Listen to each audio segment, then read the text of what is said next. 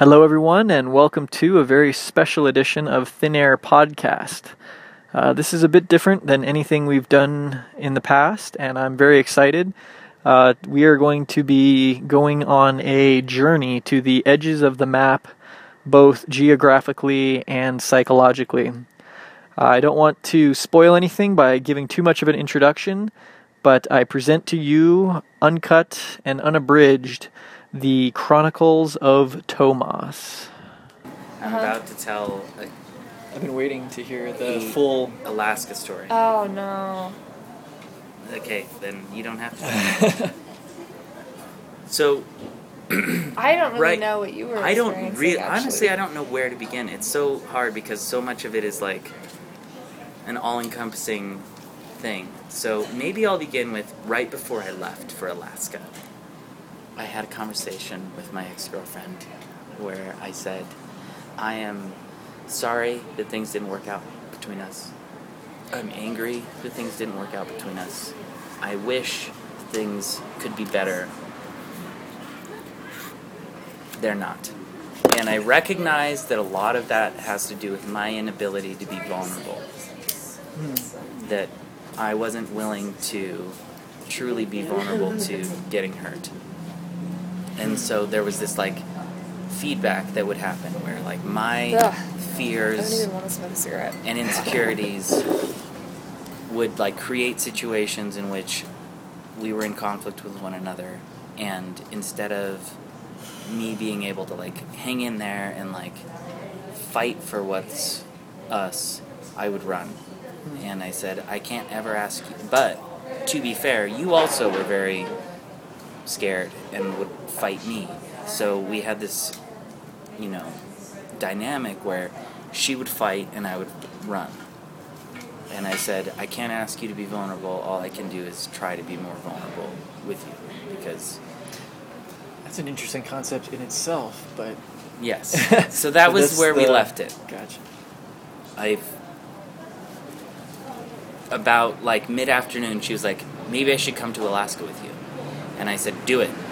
And I sent her all this information about these are the flights, this is when I'm going, book a flight. And she's like, I can't, I can't. I have reality I have to deal with, I can't do it. So I get on the plane, and there are four seats open on the plane. And one of them is the seat between me and this guy, Carl, the middle seat. And Carl is this right wing ex oil executive Huh. Who is um, like a. Ugh, I don't even want And how long is that flight? It's like five and a half hours. And we take off out of Denver at like 7 o'clock. The sun is still up. And we basically like follow the sun up into Alaska. So the sun never sets, it's just always there, like on our backs, the whole flight. We land in And Anchorage. it's still up. And it's It's still still- up. And it's always up. Yeah. Liz So- picks me up.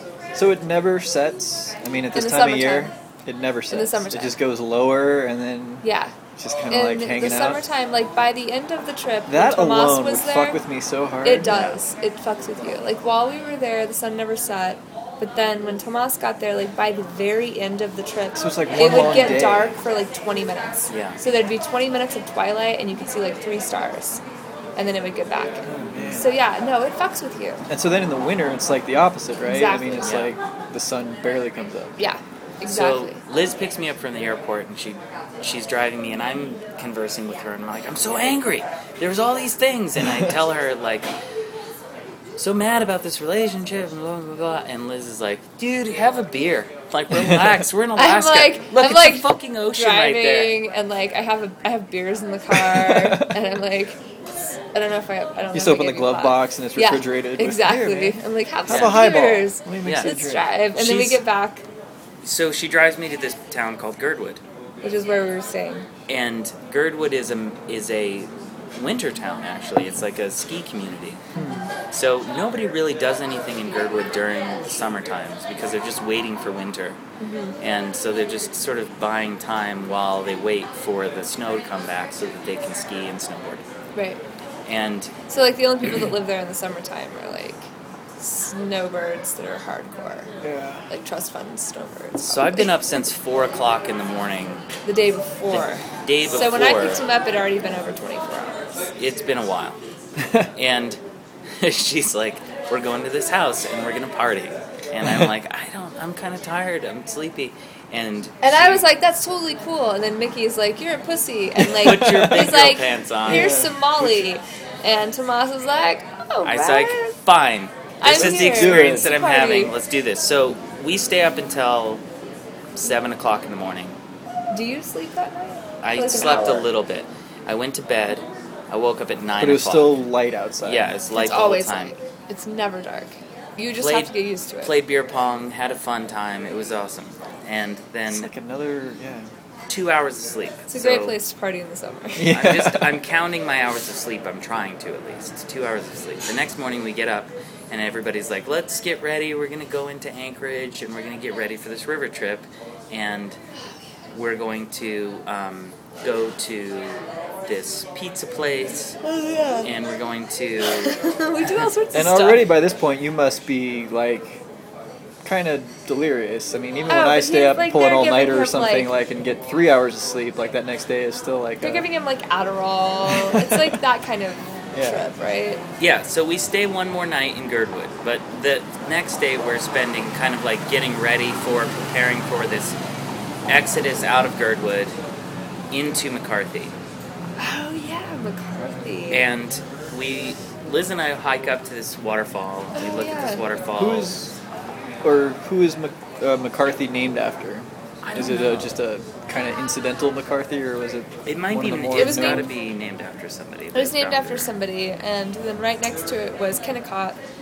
And so maybe McCarthy was like the founders of the Kennecott mine Maybe But I mean, it's old. Like it's been called McCarthy for. since it was since the founded. twenties, maybe. 20s, yeah. Yeah, since it Early part of like the the late, twentieth century. I think late 1800s Oh, really? was when, because that they went in there before the railroad was built up there, and if they I had to basically guess, built this copper mine McCarthy was that a- was like rich as shit. Hmm. Like it had heated.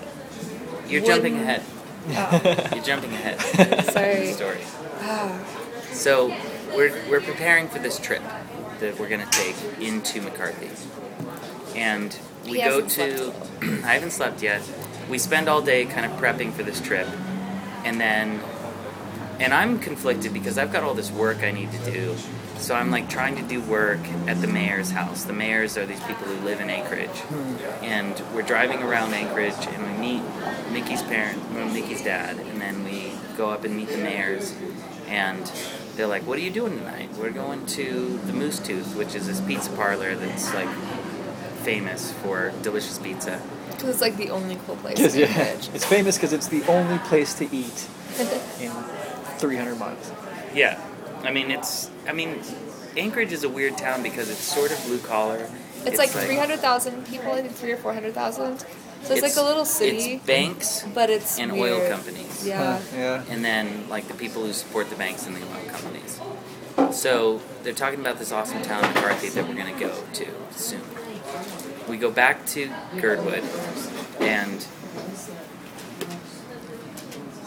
end up at this person's like wedding reception for a few hours.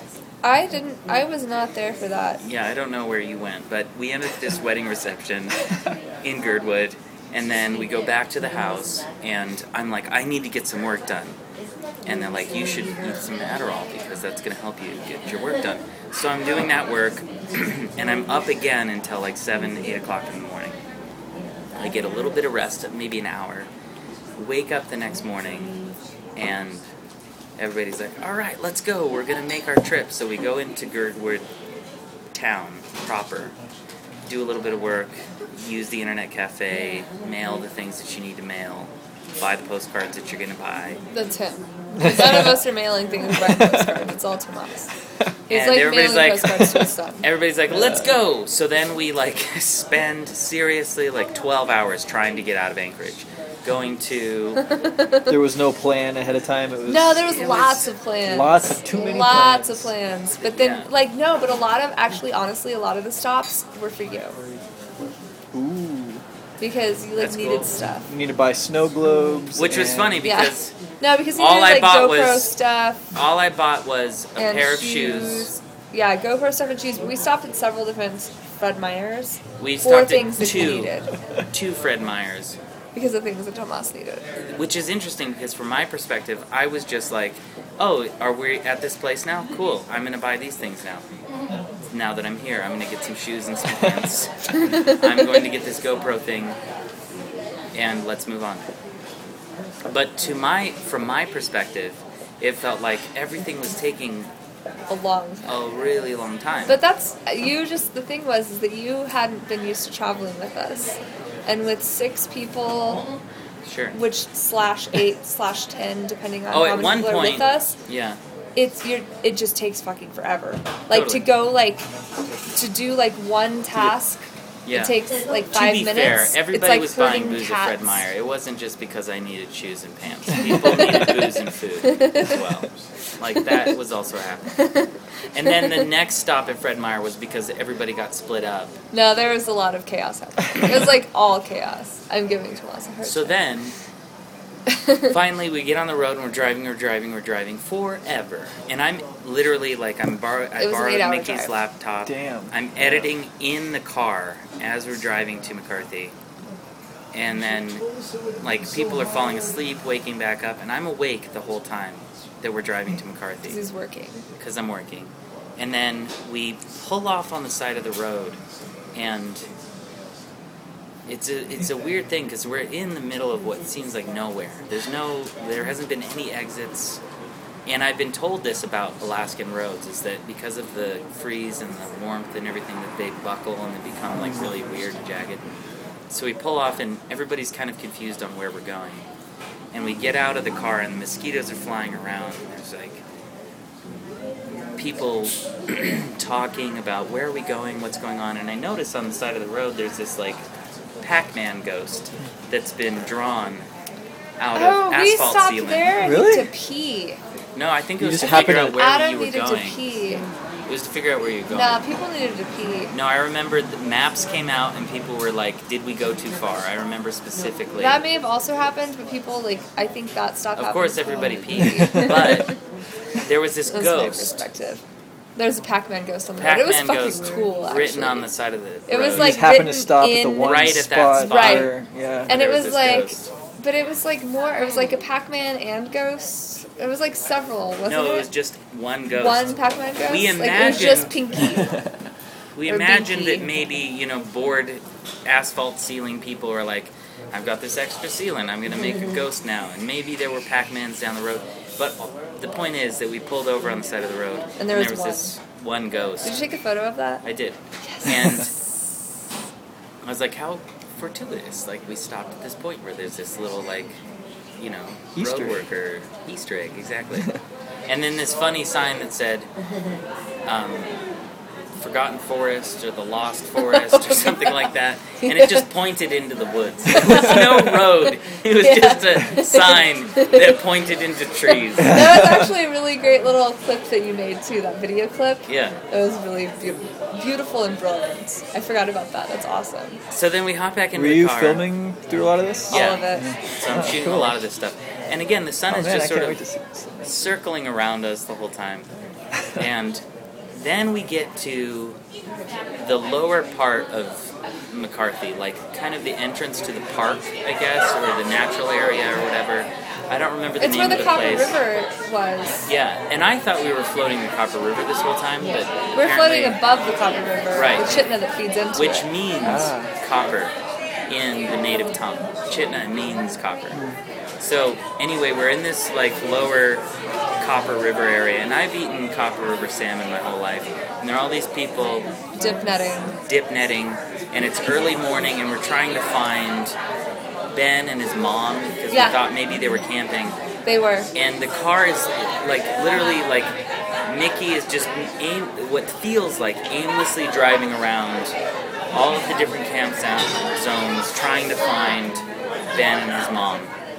And I remember feeling this anxiousness of like when do we stop and like when do we arrive at this place that we're going to because we've been on the road for hours and hours and hours and I have not slept You gotta sleep. and so And you were just sleeping.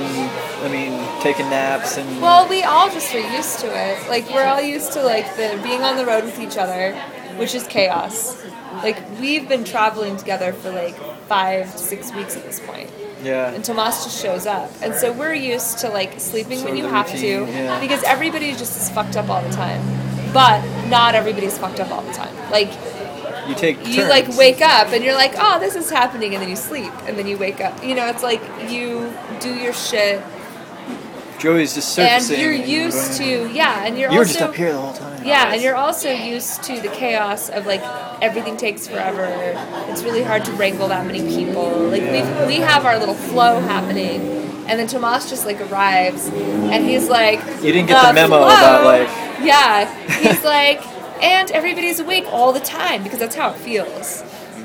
If you're not just sleeping. Well, when you Mickey can. is awake all the time. That's the truth. That's not Mickey true. does not sleep. He does sleep. He sleeps like six to seven hours a night. No. He does. It seems like he doesn't. Because he but falls does. asleep for 30 seconds every two While minutes. While he's driving. Exactly. Yes. But I mean, throughout the entire day, 30 Yeah. seconds every two minutes. So, I mean, you can keep that going forever. So we're driving around, and, and then finally I'm like, oh, this is how it's going to be. Okay. So I just like succumb to the randomness of it all, and I'm not anxious anymore. I'm, I'm not worried about it. Good. And then that happen at least once. we get to we get to McCarthy. Well, after a very long drive, we finally get to McCarthy. It's about seven o'clock in the morning, and everybody's like, "Let's hike in. We're gonna go get breakfast." So we, at this point, I'm um, waiting for funds to come in from this work that I did, and I'm feeling like I've already had to borrow some money in order to get me to this point. And we're at the Potato, which is this like food truck in McCarthy. And I thought I'm, I'm not particularly hungry enough to like ask for more money. So I'm just gonna wander around McCarthy. So I walk through the town, and there are all these dogs wandering around, yeah, they're all free. and they're all just free. And I made friends dogs. with one that I named Scar. I don't know if that's his name. I think it was because you called him that. We all called him that after that. Yeah, and because he's got this big old scar on his face. And um, then I decided I'm just gonna go to bed. So we'd already set up camp. I went in and I fell asleep for like an hour and a half. woke up at I think I went to bed at around eight. Probably woke up around nine thirty or ten. How do you, I mean, do you guys have your phones on so you know, like, what yeah, time you have it a is, general but- idea of what time it is. But the thing is about it is that like the temperature gets kind of cold. So when you crawl into your tents, it's comfortable. But then like as soon as the sun comes up, it's way too hot yeah. for the alcohol. Like you cannot deal with sleeping. So I got up. I felt like I was the first person up. I think Ben was also up at that hour, and I like stumble into town and kind of getting my shit together. And I realized, oh, good, all of the funds have come in. You might be right. Like Ben and Mickey don't sleep at all because they're from Alaska and they're used to summers there. Yeah. And in the winter, all they do is sleep. Yeah. So Yeah. All I know is that As long as Mickey you're making it was up. Mickey was always pushing everyone to keep going, and then everyone would fall asleep and he would disappear, and then he would appear in the morning when everyone was awake again. But he would oftentimes be the first one up, like playing music and like cleaning and doing whatever it needed to be done. So anyway, I go into He's just on a McCarthy. steady diet of Adderall. Yeah. So I go into town, kind of acclimate myself. I end up finding out like where the airstrip is. I see where Kennecott Mine is. I get a I get a lay of the land, and there's this guy that I sort of spy on because I'm walking back to the car. Which so when you park in McCarthy, you have to park in a parking lot, and then hike across a bridge across the river. So there's like no cars in the town. and then walk into the Oh, town yeah. for like maybe a quarter mile He or was something, something. or I don't know. And And there are, there's like one or two cars in the town. And they're like the cars that like shuttle you to the bridge. So I don't know what day this is. This is maybe And day they had to, like, as a village, throw those cars across to get them there in the first place. that's crazy that that was like day three for you because that's like, that was like the craziest part of the whole trip yeah. for all of us. So day And three, you're just like, here you go, pashunk. I haven't I haven't luck. slept much. You know, I mean, like this is day three, day four if you count the day that I left for Alaska. Maybe day five. I don't remember exactly. I can't remember the math, but um, I walk back to the car, and then as I'm walking to the car, there's this guy playing guitar and singing his heart out to Hotel California, and I'm spying on him with my camera and recording it. Nice. And the day goes on. We're just chilling in McCarthy. We end up at the bar, which is called the. Um, what was it called? Remember the name of the bar? We're at this bar in McCarthy, which is owned by this guy named Neil. He owns the bar. He owns the high-end restaurant next to the bar. He owns the hotel. He owns the hostel. He owns. The He owns the town. He does. And not only that, but he also tests the water. He's the guy who's in charge of making sure the spring is drinkable. So when you're walking into McCarthy, there's a spring that says, Do you watch Game of Thrones? I have only watched Oh. a uh, couple of. Well, episodes. sounds like a guy who like has his own little village where he just like he can sleep with any woman he wants and his word is law, but it's like really twisted, culty. yes, that's how it felt. That's totally how it felt. And not only that, but he's in charge of the water. Like He's everyone's like, charge of the water. Neil, can we drink the water? And he's like, Yeah, I've tested. It, it's fine. You can drink the water. So That's weird. totally weird. People have to ask him if they can drink the water. Well, I mean, not they can if they want to, but they trust that he's tested it to make sure it doesn't have any bacteria or giardia or. And this is like a daily thing, or like a just, it's like a report, yeah. He's like, Hmm. the water's clean, drink it.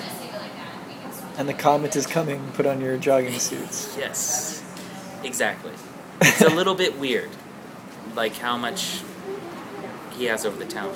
But I'm also noticing that there's this like resentment from the women who work in his bar. That, but this is I'm jumping ahead. I have not yet uncovered this. I'm gonna go home and go to bed. All right. See, that's what you forgot to do. Yeah, I last- forgot to go to bed. Exactly right. Sleep I well. have great things to tell you. I can't wait. It's good to Good to see, see you. Yeah, Ryan. take care. Have a good day. So, anyway, the first day we're there, you know, I kind of get a lay of the land. Literally, like, just kind of acclimating myself to where shit is. And um, we're all hanging out on the porch. It's about mid afternoon. And,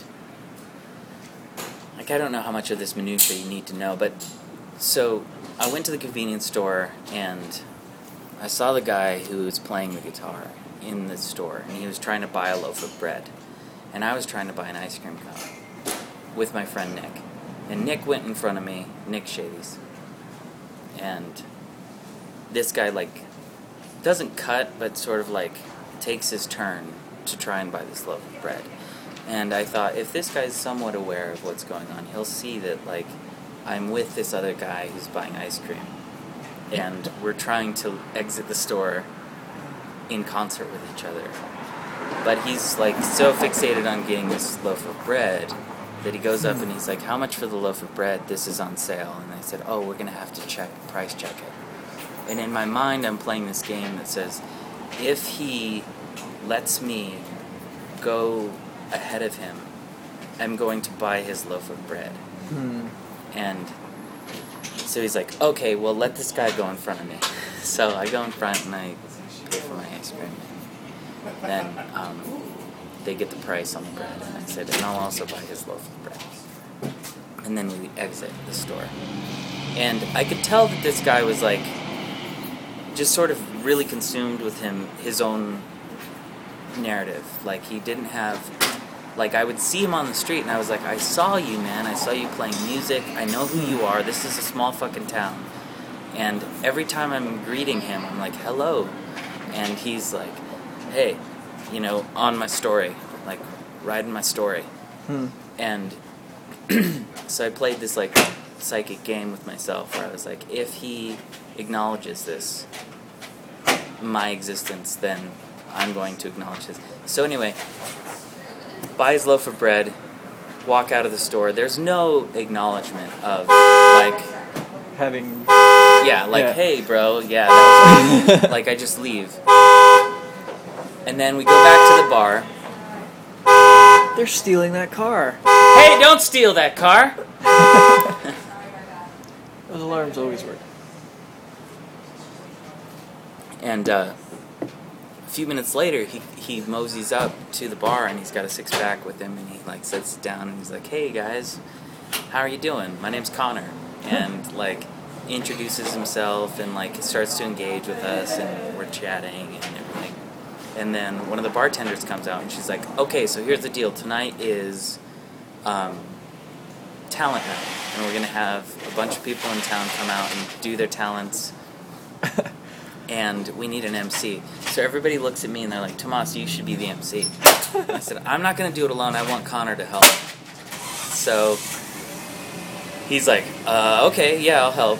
So Huh. they're like, what you get is like a free bar tab and a meal in exchange for being the MC. And I was like, can I share it? I said, sure, share it.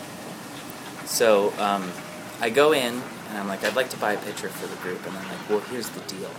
Like, I know a lot of people come into this town and they just abuse that bar tab. And the deal is that it's your bar tab. So unless you're thinking that you can drink an entire pitcher in the next two and a half hours, and I'm like, no, no, no, I'll pay for this thing. So there's this like weird Huh. like value system that I'm Yeah. confronting. And uh, anyway, long story short, I end up doing the MC night, and right before I go on, um, Brian's like, "Here, man," and he gives me all this Adderall. He's like, "Eat this," and I'm like, "Okay." so again, I'm like hopped up. The whole thing happens pretty magically. Like the town is coming together. I'm emceeing the whole thing. Um, I have no right to like be the MC for this local talent show, but I'm facilitating people coming in and out of stage and everything. And at the end of the night, I was like, I want to confess something.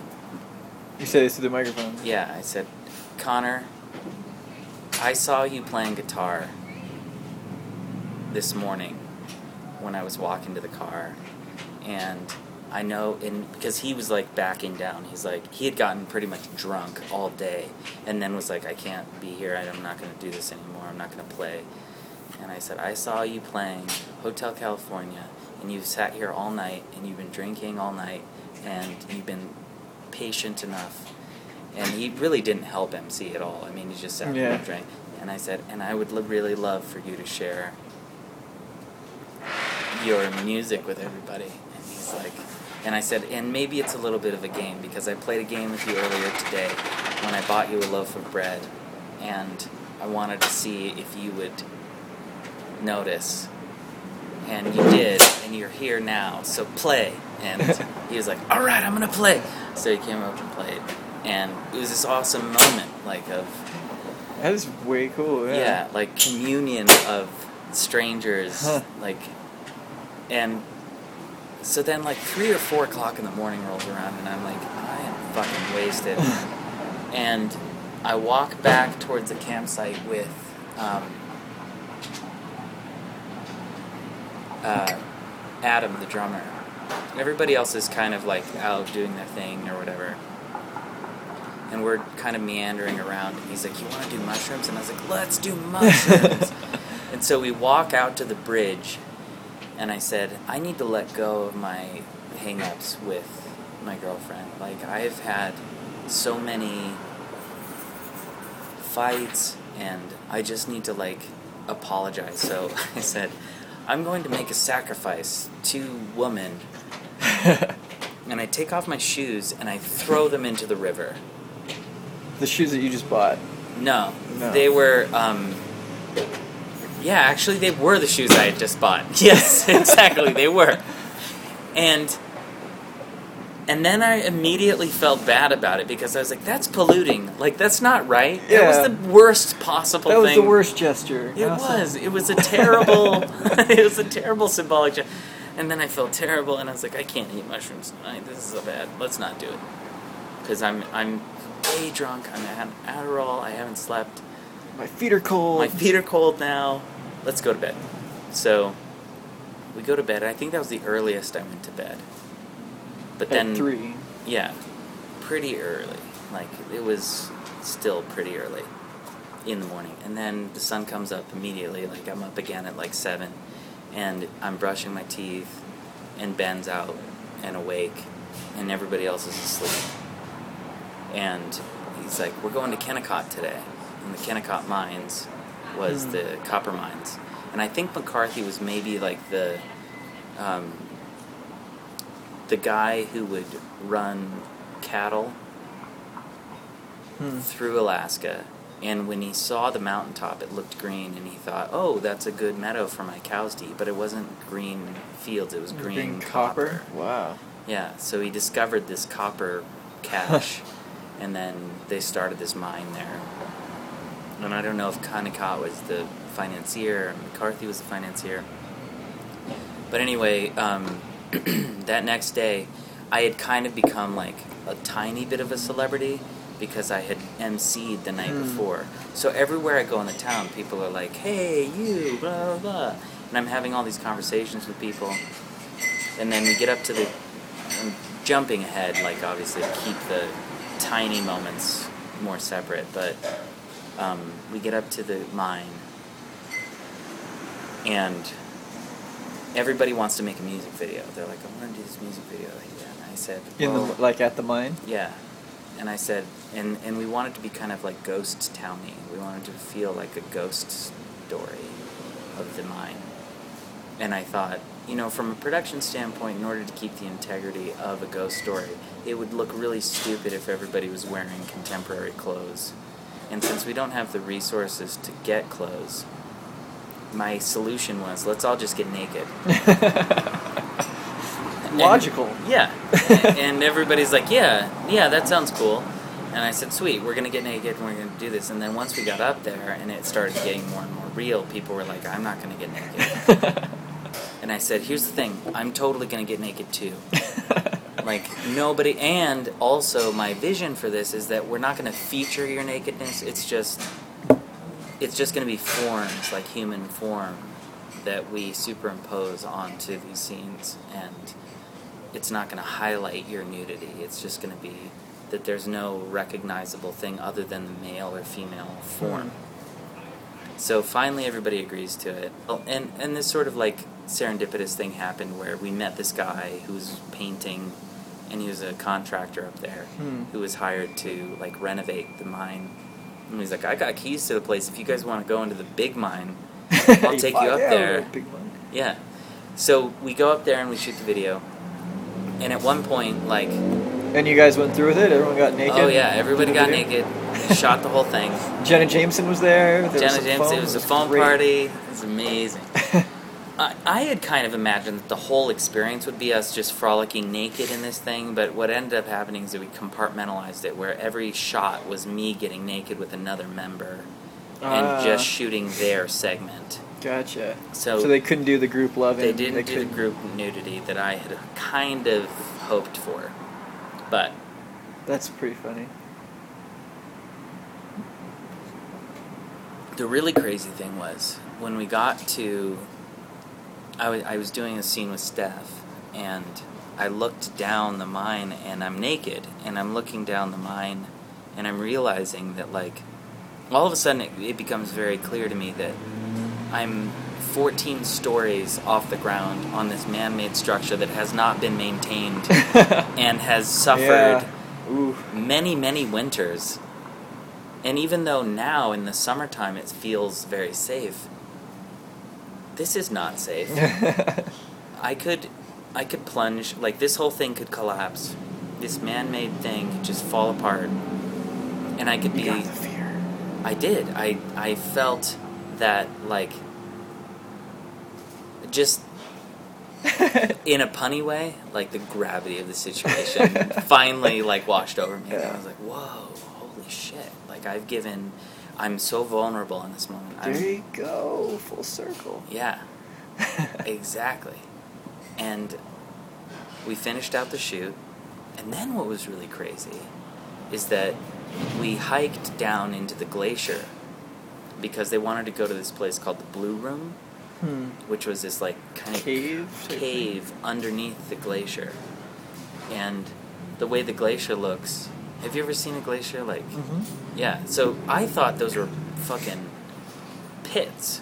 I didn't realize The that like crevasses. well, like um, like sand pits or something, because it just looks like a bunch of dirt, but it's like the glacier is carving into the mountain and like piling dirt on top of itself like a shovel would. Hmm. So there's all these like mounds of dirt and rocks, huge rocks, and they're like balancing very delicately on the edge of the glacier. And everyone said, if you go into the blue room, be sure to look up because those rocks can fall and they're huge and they'll squish you like a bug. And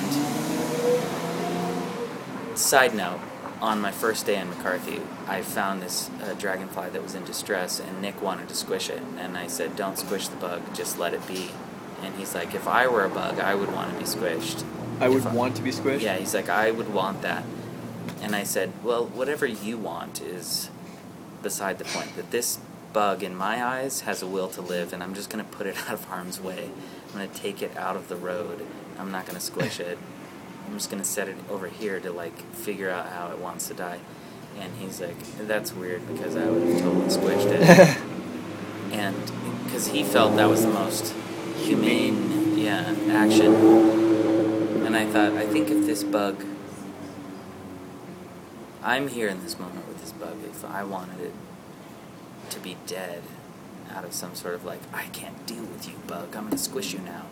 Like, it obviously is trying to fly. It's not. It's if it was content with being squished in the middle of the road, it would be still.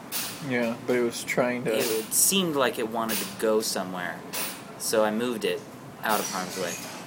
So here we are in this squishy situation where we hike down into the um, glacier, and it was this cool juxtaposition of man-made structure that was supporting me from below, and now and now earthen structure with crushing eminent from above. Yeah, it was like fucking like as symbolic as you want to make it. It couldn't get more symbolic. You're in than the jaws of existence. Exactly. It was very potent. Hmm. So anyway, obviously we survived all of those things, and we made it back out. We got on the bus. We got some pizza. Ate some ice cream. I kept eating ice cream like every chance I got. Like ice cream. Pizza and ice cream. And that night was their show. So, So this is the first show since you got there. yes. So we show up at the bar, we do the show, and I have this weird interaction with one of the bartenders where she's like telling me her whole sexual history and how she's a virgin and she's never slept with anybody. And she's flirting with me, and her boyfriend is like keeps checking in. What? Yeah, it's weird. And at this point, I'm thinking like, this is weird. Like you guys play weird fucking games in Alaska. and she's telling me she's having this conversation with me about masculine and feminine. Hmm. She's like, a man has to be a man, and a woman has to be a woman. And I want a man who's a man, and I want to be a woman who's a woman.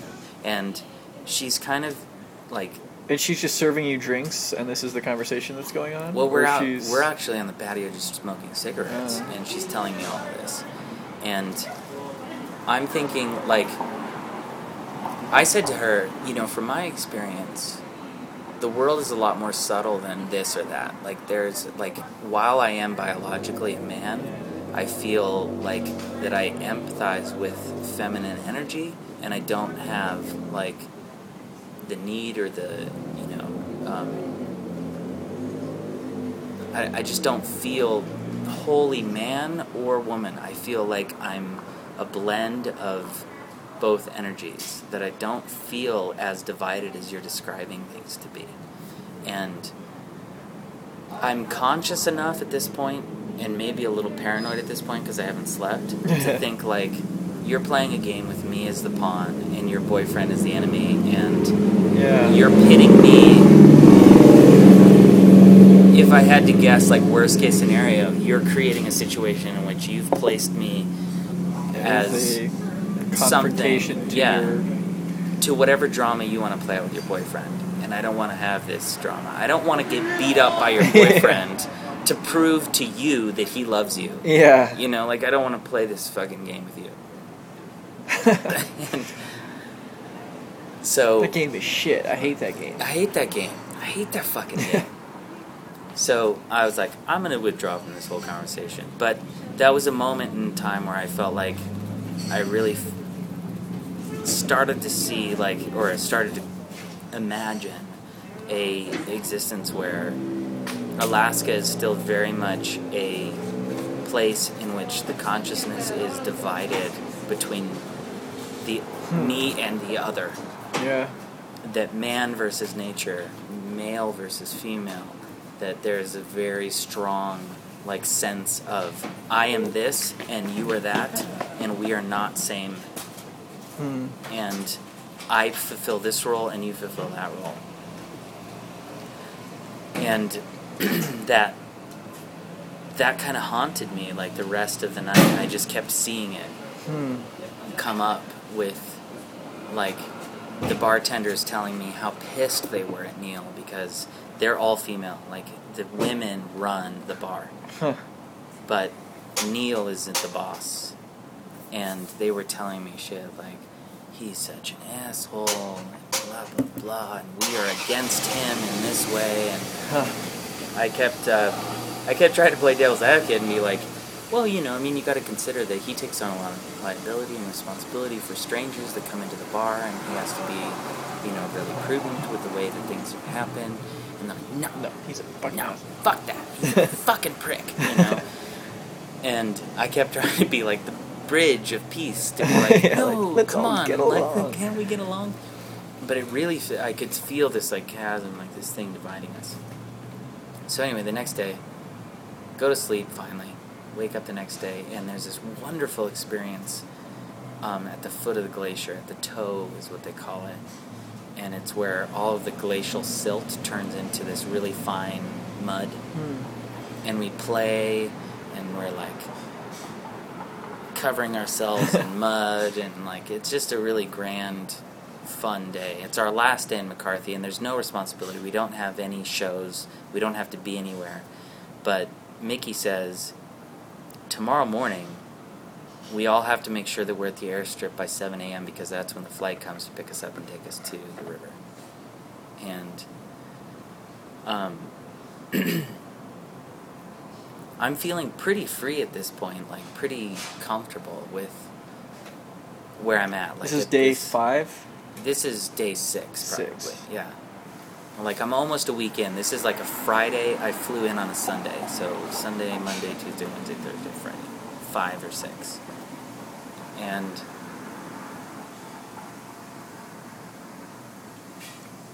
um, I'm also very conscious of like just sort of the business side of things. Like we're gonna go on this river trip, and I need to make sure my batteries are charged. I need to make sure that I have Yeah, enough totally. media. You know, I was thinking that. I mean, I don't even know what that situation would be like with having to have that much media and be charging your batteries all the time. And yeah, if you were filming this whole time, that's a pretty lengthy yeah.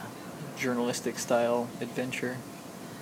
So we have this fun morning with mud times, but I'm like, and so you have footage of all of this. yeah, Man. and uh, but the mud times was interesting because I shot us getting to the mud, but then I was like, I'm putting my camera away because this is muddy. This is muddy. Yeah, I can't, I can't shoot this because I want to get muddy, Yeah. and if I get muddy, I'm gonna ruin my shit.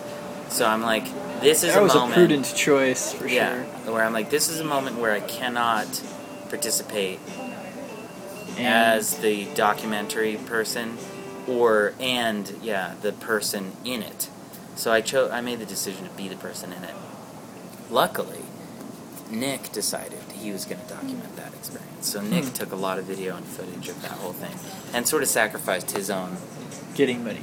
yeah getting muddy part so that was fun but So now we get to we get to the then river. shit gets weird You are following the footsteps of Terence McKenna he and his brother took a trip down a South American river, like the Putumayo or something, and they actually wrote a. I mean, he wrote a book recounting the experience, but it is uh, definitely like a crazy off the map kind of experience. I think that happens when you're floating down rivers with people. Yeah. It just tends to happen. Yeah. I mean, I really like, and I talked to Mickey about this too because he was a photographer. Are you gonna want another beer before they close? Or are you good? I'm good. Yeah. Do you want another? Um, I'm probably good, but I was gonna get you one if you wanted it. I'm pretty good. This one's strong, it to go. But um, so the last day in McCarthy, things are fine. I've, I've made peace, but then weird shit starts happening. Like I went to go get breakfast at the Potato, and I was hanging out with everybody, and I walked over to the bar area and I was smoking a cigarette, and then we're meeting new people that are coming in that are gonna fucking go to the river with us. I actually walked out to the car and met up with this guy Seth and his girlfriend. Um,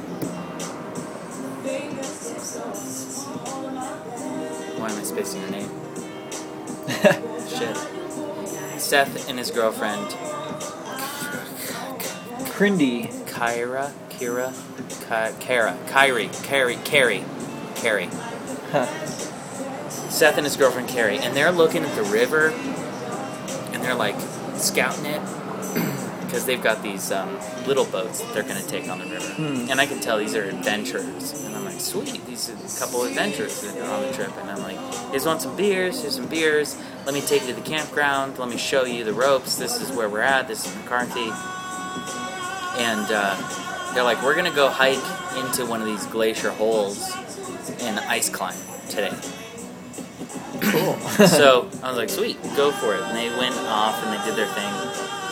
And um, when I get back to like kind of the porch of the bar in the afternoon, Steph is and I are talking, and Steph doesn't remember me being at breakfast with her. And she's like, "It's so good to see you. Where have you been all day?" And I'm like, "Really? We had breakfast together a few hours ago, or am I imagining this? Did that not happen?" And it's sort sort of it's weird. Like that was the first sort of weird, bizarre. And so she maintained that you did not have breakfast together. She she was like, I don't remember having breakfast with you. I'm like, we had a conversation at breakfast. I was sitting next to you at breakfast. I ate the big potato thing, and she's like, I'm like, okay, that was weird. Whatever. So then, all of these like little tiny things just start like collapsing in on me. I meet this guy whose name is David, which is my father's name the couple nights before when I MC'd, and he's like, "Hey, how's it going? What's going on?" And we're talking, and I don't know if you've ever had this experience where you're talking with people and you're like getting two messages simultaneously, like you're getting the surface conversation, and then you're also like building a story based on what they're saying is meaning something else Yeah. entirely. so I have that weird ass conversation with him, and things are starting to like break down. It starts to feel a little bit like there's this like strange energy brewing in the town, and I can't put my finger on it.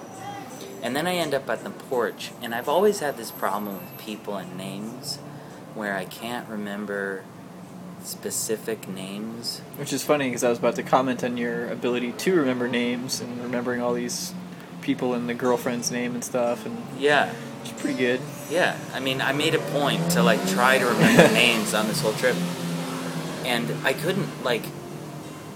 But it was really strange. Like there was this dude who seemed to be the owner of Scar, the first dog that I met, Hmm. and I can hear their conversation on my periphery, and everybody's talking, and it's it's this weird like almost schizophrenic episode where everyone's conversation seems to be directly related to whatever I'm thinking at the time. and I can't shake it. Like I keep like trying to pull myself out of this. And this is like a noisy room situation with all these voices talking. Yeah, all these like- voices talking, and it seems like every voice is saying things that are happening in my mind. And I'm like, this is so fucking weird. Like, this is so weird that this town is like talking about everything that I'm thinking about. And I'll think something, and then I even tested it. I was like, I'm not gonna even think about this. I'm gonna think about, and then I would hear laughter, and then somebody would be like, he's trying not to think about it. I was like, what the fuck? like, this is fucking weird.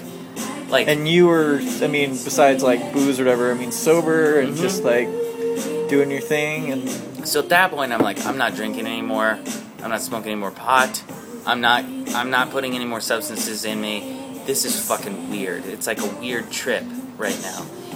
And then I hear this conversation. And up until like- this point, like you haven't noticed like fatigue in a meaningful way. Like No. you, you feel completely normal, and then Yes. All of a sudden, not all of a sudden. I mean, it sort of started to seep in. Like Yeah. it was sort of like a trip, like the way yeah, that a trip, in. yeah, like sort of creeps into you, and so I'm like really trying not to read too much into it. I'm trying not to listen to all the voices, and like really trying not to put a whole lot of meaning on it. And then I meet this couple, and I'm talking to them, and they're saying, they're like, I'm Jane, this is my husband Dave, and I'm like, Jane and Dave, and they're like, but you can call us any name you want. And like, what the fuck? Like, that's my whole issue, is that, like, I've met all these people, and Yeah. I'm trying to remember your names, and they're like, it doesn't matter. And, like, okay. And you're sure you didn't dream all this? Because it sounds fitting. This, I know, it totally does. Like, it, it just gets weirder and weirder. So the night continues to progress, and then I have this really strange interaction where I'm trying to tell Nick a story, where I'm like, I'm having these experiences, like, these things are happening. I'm telling him about my girlfriend and all this stuff. And then this dude comes in and, like, totally, like, hijacks the conversation. He's like, it's all gonna be about me now. And I'm listening to him talking, and I'm like, and I'm, my ego is saying, but I was telling a story, and now you're telling a story. Okay, you tell the story, and then I'm thinking this conflicting ego thing, like, no, tell your story. I'm obviously at a place where I need to let go of some like meanness right now, and he's like talking about how great they are and how beautiful Steph's voice is and how he used to like work with Michael Franti and that he was uh, There's just some random guy who he just steps in and he's like, "Let me tell you, you guys are gonna make it to the top. You guys are gonna be huge." But you just remember, you gotta stay connected with your people. Blah blah blah. and then, um, long story short, anyway, the whole night just it it just like it's sort of like those waves that come when you're tripping, you know, like where like you have these moments where you're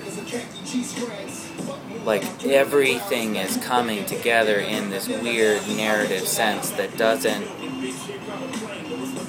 quite make any huge particular sense but at the same time does. And you feel like oh my god is this it? Am i dying? Is this the moment of truth? Like what am i confronting? And uh, i meet this girl morgan and I tell her, I confess to her, I'm like, I'm really having a hard time. I've met so many people, and I just, I can't remember their names, and I'm starting to feel like an asshole and everything. And she's like, you just need to use, you need to understand how to associate more with your fellow man. Like, you need to understand what it means to connect with other people. Thank you, Morgan. And I, yeah, I was like, Morgan, Tell me more. I wish to subscribe to your newsletter. Yes. Morgan. Morgan, Morgan, Morgan. like I won't forget this woman, Morgan, in the bar who's telling me like I will always remember you, Tomas. And then I started feeling like, am I a robot? Am I some sort of like machine that's broken? Is there some sort of like And this is the other weird fucked up part of the story is there's this guy there named Hollis who had this like weird, ha- like, I don't know, habit of showing up at concerts with two um, railroad spikes, and he would bang them together. What? Yeah, and like bang them on Hollis. the floor. And Hollis is like banging into my head, and he's like banging into my brain and into my heart With these railroad with these spikes? railroad spikes. And I'm like, Hollis, you're hurting me. and he's like, Oh, I'm sorry. And I did. I had like pain in my chest and this bump on my head. It's like, what the fuck? I'm like, what are you doing? And Hollis's whole thing is he's like, the aliens have put programs into our minds that we need to break free from. And he's got like this fucking crazy ass story. And then the dude who was like talking about, you're gonna make it, I'm friends with Michael Franti, he's like, have I ever told you the story about how my uncle told the story of how Jesus survived the resurrection and that he actually was kept alive in a glacier for 12 years? And I'm like, I can't even fucking deal. deal with that shit. Like, just leave me the fuck alone. So I'm like, kind of freaking out at this point because everything is coming in in these like some wild personalities in that situation. Oh anyway. man. Yeah, the whole town is like really, really freaking me out at this point. I cannot wait to get on a plane and leave. So I go out on the porch to try and relax.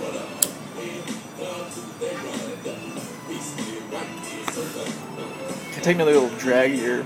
Yeah. And the dude um, who owns Scar the dog, he also owns this other dog that's like missing a leg and paralyzed and stuff. So he has these two fucked up dogs. And he's got this council of people around him and they're talking with him and everything and he's like, Yeah, he he he needs this and he needs that and everything that he's saying is Talking like about the dog or talking about I can't tell. At this point, I cannot tell who he's talking about. He's like, he really needs to let go of these things, and he needs this, and he's that, and he judges these things, and he sees these things, and like, what are you going to do about it? And he's like, well, he needs to ask the question. And they're like, how are you going to get him to ask the question? And he says, well, you know, I mean, we'll, he'll go up to the spot, and I'm thinking it'll be the same old where it'll be like an acid trip. I'm thinking it'll be like an acid trip. And, You're just like overhearing this conversation. he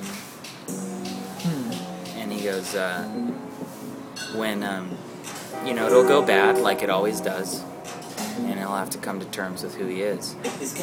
And I'm hearing all of this as a, like, fly on the wall. I'm like, the fuck are they talking? Is this some sort of like, did everything in my life lead up to this moment where I'm like in the fucking middle of nowhere, Alaska, and being tested by this like Menagerie of Yeah. wackos. crazy people. And uh, then I meet this girl from Russia. And she's like, That's that's the beginning of any good story. yeah. She's so open. She's like, I find it really hard to be in small towns like this because I'm so open and I'm so available to learning people and getting to know them. And then she said something that was really, really like personal. She's like, but then I feel like they're taking too much from me. And all I can do is like hide and I don't want to know anybody anymore and I don't want to talk to anybody and all I want to do is like go into my house where it's safe and make art. And she's like, "Do you ever feel that way? Do you ever feel like you give too much and everybody wants too much from you?" Hmm. And it was totally the experience in McCarthy, like 3 days of pouring my heart out as the MC Yeah. and cons- like being confronted with all of these people and she's like have you ever done acid have you ever done mushrooms was like yeah. And she's like i've never done those things and i'm afraid to. And these guys want to take me somewhere and do that to me. And i said well you know i mean you can decide for yourself what's right. She's like i don't think i'm going to. And it was this very small very like very real, hmm. intimate moment with this girl where she was telling me like all of my frailties and like insecurities as if they were her own. And I couldn't shake it. I was like, What is your name? And she said, Iriana. And I said, Iriana. And I said it wrong the first time. Said, No, Iriana. Idiana. Iriana. And uh, she vanished. Like, I didn't see her the rest of the night. I never saw her again. And um, stayed up all night, like, again, because we had to be up at 7 Yeah. o'clock in the morning. And the plan was let's stay up all night so that in the Make morning sure we're, we're at the where this plane leaves. Um, and there, I'm going to pause for a second because I have to pee. I have to pee too. Yeah. Perfect. All right.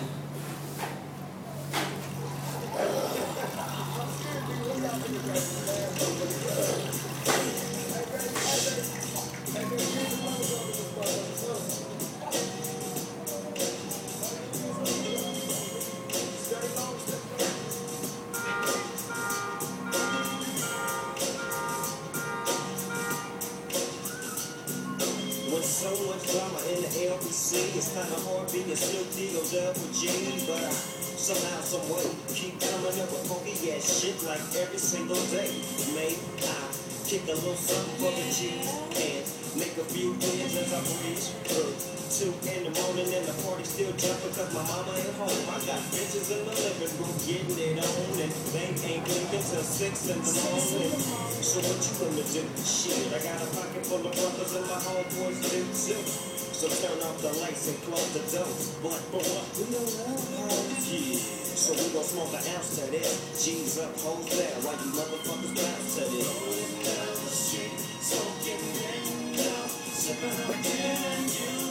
Laid back.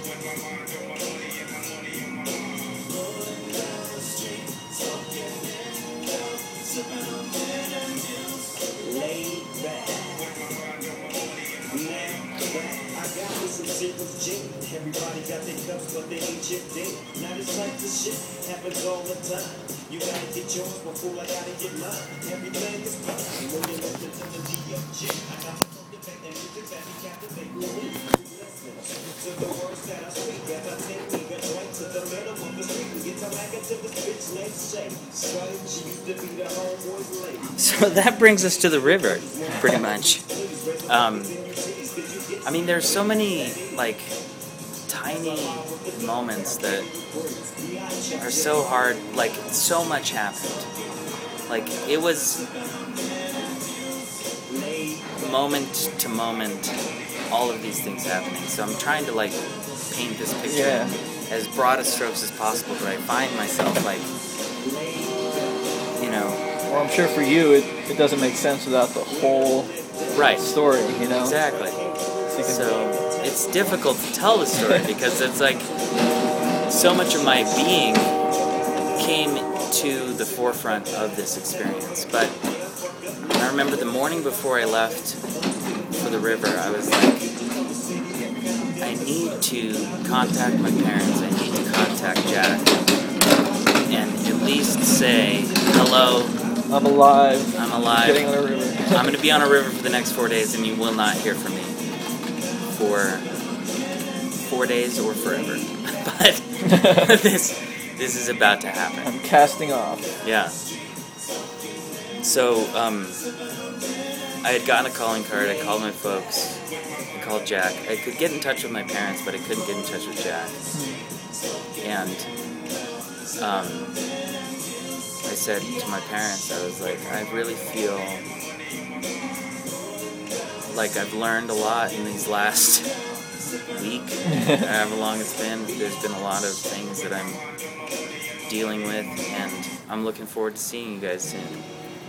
Was this a message or was this a conversation? It was a conversation, and uh, and I told them about my experience with the Kennecott mine and the glacier, and you know, just sort of like the this notion of separation of this or that, the difference between us and other, or you and I, and I told them I was like, I'm really glad that you guys prepared me for a lot of things because this has been intense so far, and it's about to get crazy. And they were just like supportive, like, all right. Yeah. And then my dad said the weirdest, most cryptic thing to me. He said, "Don't chase the bear." He said, "Whatever happens, don't chase the bear." And I said, "Okay." Huh. Yeah. And so, um,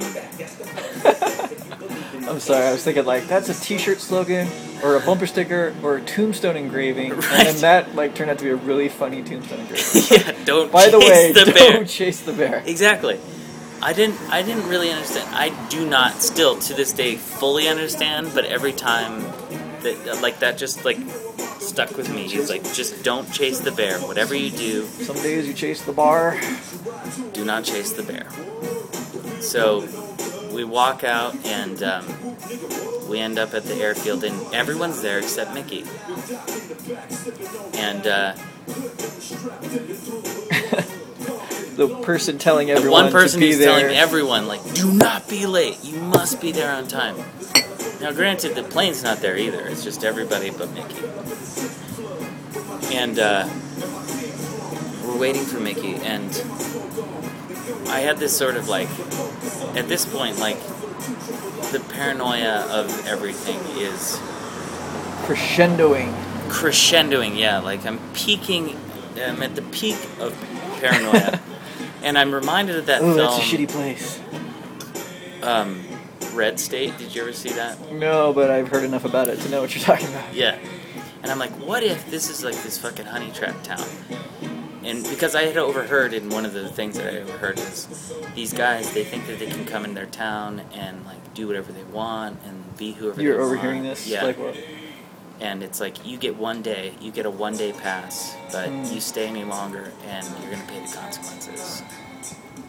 And I knew the story There that was- Mickey had like hooked up with somebody and like kind of like Hmm. did stuffs, and so I'm thinking, did they trap Mickey? Is he in like a like a cellar somewhere? So finally, Mickey shows up, and his nose is bleeding, and uh, everybody's like, Mickey, are you okay? And he's like, Yeah, I'm cool. And they're like, Where'd you go? And he's like, Well, I had a pretty intense conversation with this girl that I had hooked up with last summer. She just needed to tell me, like, you know, it wasn't cool. And In that same town, he hooked up with her last summer in that town. Yeah. Gotcha. and then was gonna hook up with her again, presumably, but then like she kind of set it straight. Was like, Don't fuck with me. Like you came into my town last year, fucked around with me, and then left. Now left, and then you come back and you think that like I'm gonna be some hookup, and I'm. So he's like, and I respect that. So then the plane comes, and this guy is a um, world class bush pilot, like world renowned, basically. Like everybody knows who he is and what family he comes from because these Hmm. guys are like expert pilots. The word is that his dad was the best pilot ever in Alaska, Huh. and he's the second best pilot. Don't be late for that plane. Do not be late for this plane. So um, he's like, "Who's going first? And I'm like, "I'll go." So I get on How the many people go at a time? Four, Four. and there's twelve of us. How long is the trip? Not long. It's like maybe a half hour. It's a pretty short. That's a long day for him, though. Shit. Yeah, because he's got to fly back and forth. And uh, he's a little pissed because he's like, "What the fuck is this? You've got you told me there were twelve people and I only see eight. And they're like, "Well, four flew in with Bill the night before." And he's like, "All right, well, how much shit do you have?" And we have all this shit. And he's like, "All right, we're fucking, let's load up. Let's do this." And we're like rushing so we're not wasting his time. And it's me and Elliot and Nick and Seth who get on the plane first. And I don't know Nick very well, and I don't know I don't know any of these guys very well. We all get on the plane, and I'm sitting in this like passenger seat of the cockpit. I'm like up front of this plane, and he drives us, flies us up, and it's the most like serene, flight I've ever taken. It was like a dragonfly. Like it just sort of lifted off the ground. There wasn't any bumpiness to it at all. It was just Best like pilot in Alaska. it was, man. It was just like floating through the air. It felt like we were floating through the sky. That's like- really cool. Oh, it was fucking incredible. I have never experienced anything like it. It was the most peaceful, serene flight I've ever taken. And because I'm not super comfortable being in a plane, but this guy's like he's just flying us around, and then he points down to the ground and he's like, "That's where I live." And I look down and all I see is mountains. I don't see a house or anything. Yeah. like, That's my house. And he, uh, Was he fucking with you or is he serious? no, he's serious. His house actually was in those mountains. Jeez. And he's like, You guys in Colorado, you think you have mountains, but those peaks over there, those are 22,000 foot peaks. Yeah. And he's like pointing to all these mountain ranges and stuff. And he said, Where you're going is unexplored. He's like, This is the real Alaska. Yeah, he's like, This is truly the final frontier. Like, people have ridden this river, but only a few people do it a year. Hmm. And everybody who does it, like, comes out, you know, but they're changed. And Hmm. these hills are haunted, just so you know. And then he tells me a similar sort of weird haunting, like, not don't chase the bear, but he's like, whatever you do, stay out of the trees. Hmm. He's like, that's the one rule. Stay out, Stay of, the out of the trees. trees. And Man, then he drops us this is down how, into the like, sandbar. Ancient peoples felt about like their entire surroundings. It's like you have your city, but you go in the trees, and there are all manners of mythical creatures that are going to devour your soul. Yes. yes. I mean, he gives us that, like, it is haunted. This is And the then- hero's journey you're on, my friend. Oh, fuck, man. Seriously. It was epic. In, like, the in the realest like sense of the the, word epic. Yes, in the word. Not the like I found a fucking dollar and it was it epic. was epic. Yeah, this is epic. He drops us off and flies away. And dude, like the four of us are in the middle of this landscape and it's just like and you're just waiting there for the next people. Right? yeah, we're it's just the four of us alone in the middle of this wasteland of not even wasteland because it is nature. Yeah, Like there's but I shit mean, around the us. nearest. I mean, you were absolutely cut off from any kind of human Anything. Anything. Yeah. I have a picture of it. I can't show you unfortunately, but it I I walked just a few paces back to take this photograph and it's like you can see the walls of the mountain range and this flat vista and the river flowing and there's like these three little tiny people with just this little tiny pack of gear next to them and it just it looks like Mad Max or something. It's crazy how I I have to assume at some point you had the thought of like, what if the plane doesn't come back? yeah, yeah, You know. yeah. Was there a boat already there? We had the part of a boat? Part of a boat. Yeah, we had part of the raft that we were gonna take down the river, but we didn't raft? have all of it. It yeah. was like an inflated, inflatable raft. yeah, How big was it? Like a like, like a, an eight-person huh, raft. Like it was a pretty decent. Yeah, paddles, no motorized anything. But like a whitewater raft type of thing. So you had Yeah. all your shit like in the middle, and everyone's just sitting on little inflatable seats with paddles. Yes. Wow. Yeah. Like And a patch kit. yes, that's it. And I don't know where we are. I don't know, but part of me is like, well, these guys are from Alaska, like they know what's up. But then I see Elliot, who is from Alaska, who's the only guy from Alaska. Seth isn't from Alaska. Nick isn't from Alaska. Elliot's the only one from Alaska, and I see fear. I recognize that he's like actually afraid right now. Like he has never done this before. It's almost like a bunch of children were dropped off and told like, "Good luck." I mean, it was it was sort of like, and and so that was the scary part for me was that all of a sudden I recognized that like, Your These life are- was. yeah, like I up until this point I thought, well, somebody knows what's going on, but then I fucking realized that nobody knows what the fuck is going on. Nobody knows what is going to happen next Yeah. And that was incredible. And then it also sort of felt like a challenge to me because when they asked me to do the music video, I was like, let's just roll with it. Let's just go with the flow. I don't, I don't know what's gonna happen. I know enough, but let's just let what happens happen. And I could tell their fear. I could see their fear. And we need to get naked. We need to. Do you know what you're doing? and I'm like, I kind of do. Trust me. Yeah. Trust me. We'll figure it out. I won't ever put you guys in danger. I don't think.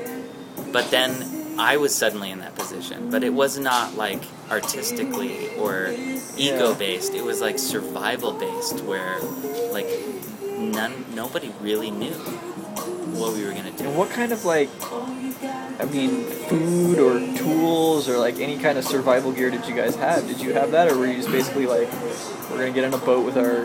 Right. Well, we had food. We knew we had food for a few days. Shit went bad. We didn't have food anymore. But we knew we had food for at least the pretty, time that I'm pretty we- amazed that there was buy-in from everyone.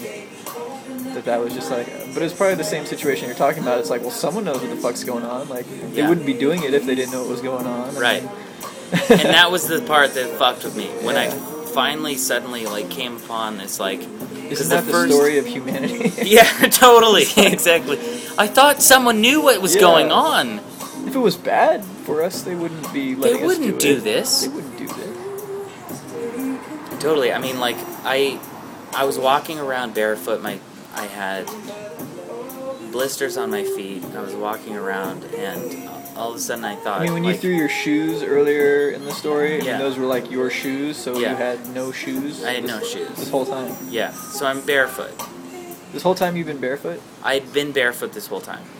But I did have a pair of like sneakers that I could put on.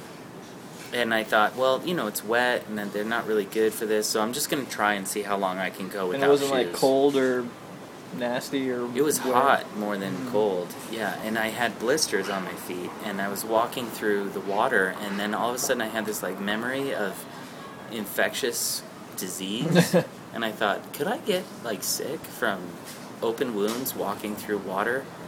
Maybe. And everybody's like, I think you'll be fine. you don't have to. fine, fine. You'll be fine. fine. You'll be, you'll be fine. And then the first thing they do, fine. I mean, everybody did come ultimately, obviously, and um, so the the anxiety subsided. And then Mickey starts cooking up bacon, like just fucking cooking up bacon, and I could smell it like from everywhere. And then this other thought comes in, like you know, bacon frying is going to attract Every every animal that likes to eat meat.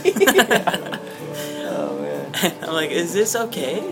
Like, are we safe? Is I this mean, a good idea? because I'd heard stories where like you have to put up perimeters around your camp to Yeah. keep bears away and stuff, and I'm like, we're basically just like ringing a dinner bell at this point, saying Yeah. like, bear, There's a bunch of delicious monkeys Yes. seasoning themselves. yes, Have you ever had bacon inside a monkey? yes, Delicious. it's amazing. yeah, so. And these guys, they're like, no, I think it'll be fine. I think it'll be fine. Everything is like, I think it'll be fine. So again, I'm like, That rocks a cupcake. Yes. And so then it starts to get real. Like, Nick says, Dude, we bring any water? and they're like, We brought these iodine pills. And pretty much we're to drink from the river. We're just to drink from the river. Makes sense. Yeah. In theory. In Sure. theory, River, we'll just water, water, drink. It's you drink that. That's to be fine. And the theory was that we're high enough up that It's like all good water. yeah, all- nothing has died. There's nothing up here that's to hurt us. So, but there is some concern about how silty it is. Like everybody's Sure, like, like "Is a glacial hot?" outwash. Like when you pour it into a bucket, it is not clear water. It is yellow with silt. And then they put the iodine capsule into it, and they're like, hopefully, we'll give it a half an hour. And that silt settle. Yeah. And then you could drink it and don't worry about the silt too much. So I'm trusting that So like shitting bricks. Yes, exactly. like literally shitting bricks. we built a fort out of the bricks we shat. I mean, again, like I'm trusting because I don't know enough about the wilderness Man. to make any judgment calls, and there's no adult. There's no like leader really. It's just like There's no guide. I trust that you guys who grew up in Alaska, you know what's going on. But then I realized that they've never done this before. Yeah. Growing up in Alaska doesn't mean you fucking are survival wilderness Yeah. guy. So, um, everybody's eating. I'm not feeling super good all of a sudden. I'm feeling like the story that I overheard about. We'll take him up to the place and we'll give him the acid trip experience. And then I start started thinking, feeling- this guy's in control of the water, and he's. Did I was I poisoned? Did I get drugged? Am I on acid? Because right now, I feel like I'm on acid. And I told everybody, and also I had somebody try to drill a spike into my head. And I said, um, I'm not feeling right. I, I feel strange. It could be a number of things. Um, what do you think? And Kari was like, You're just tired. You just need sleep. You're sleep deprived. You know, it's, it's fine. You just get try to get some sleep. And every time I tried to get sleep, On this raft. yeah, like the yeah the like, well, and we weren't even on the river yet. We were still staying. So you have like tents and things at this point? Yeah, they've set up tents and it's a cool campground and everything's fine.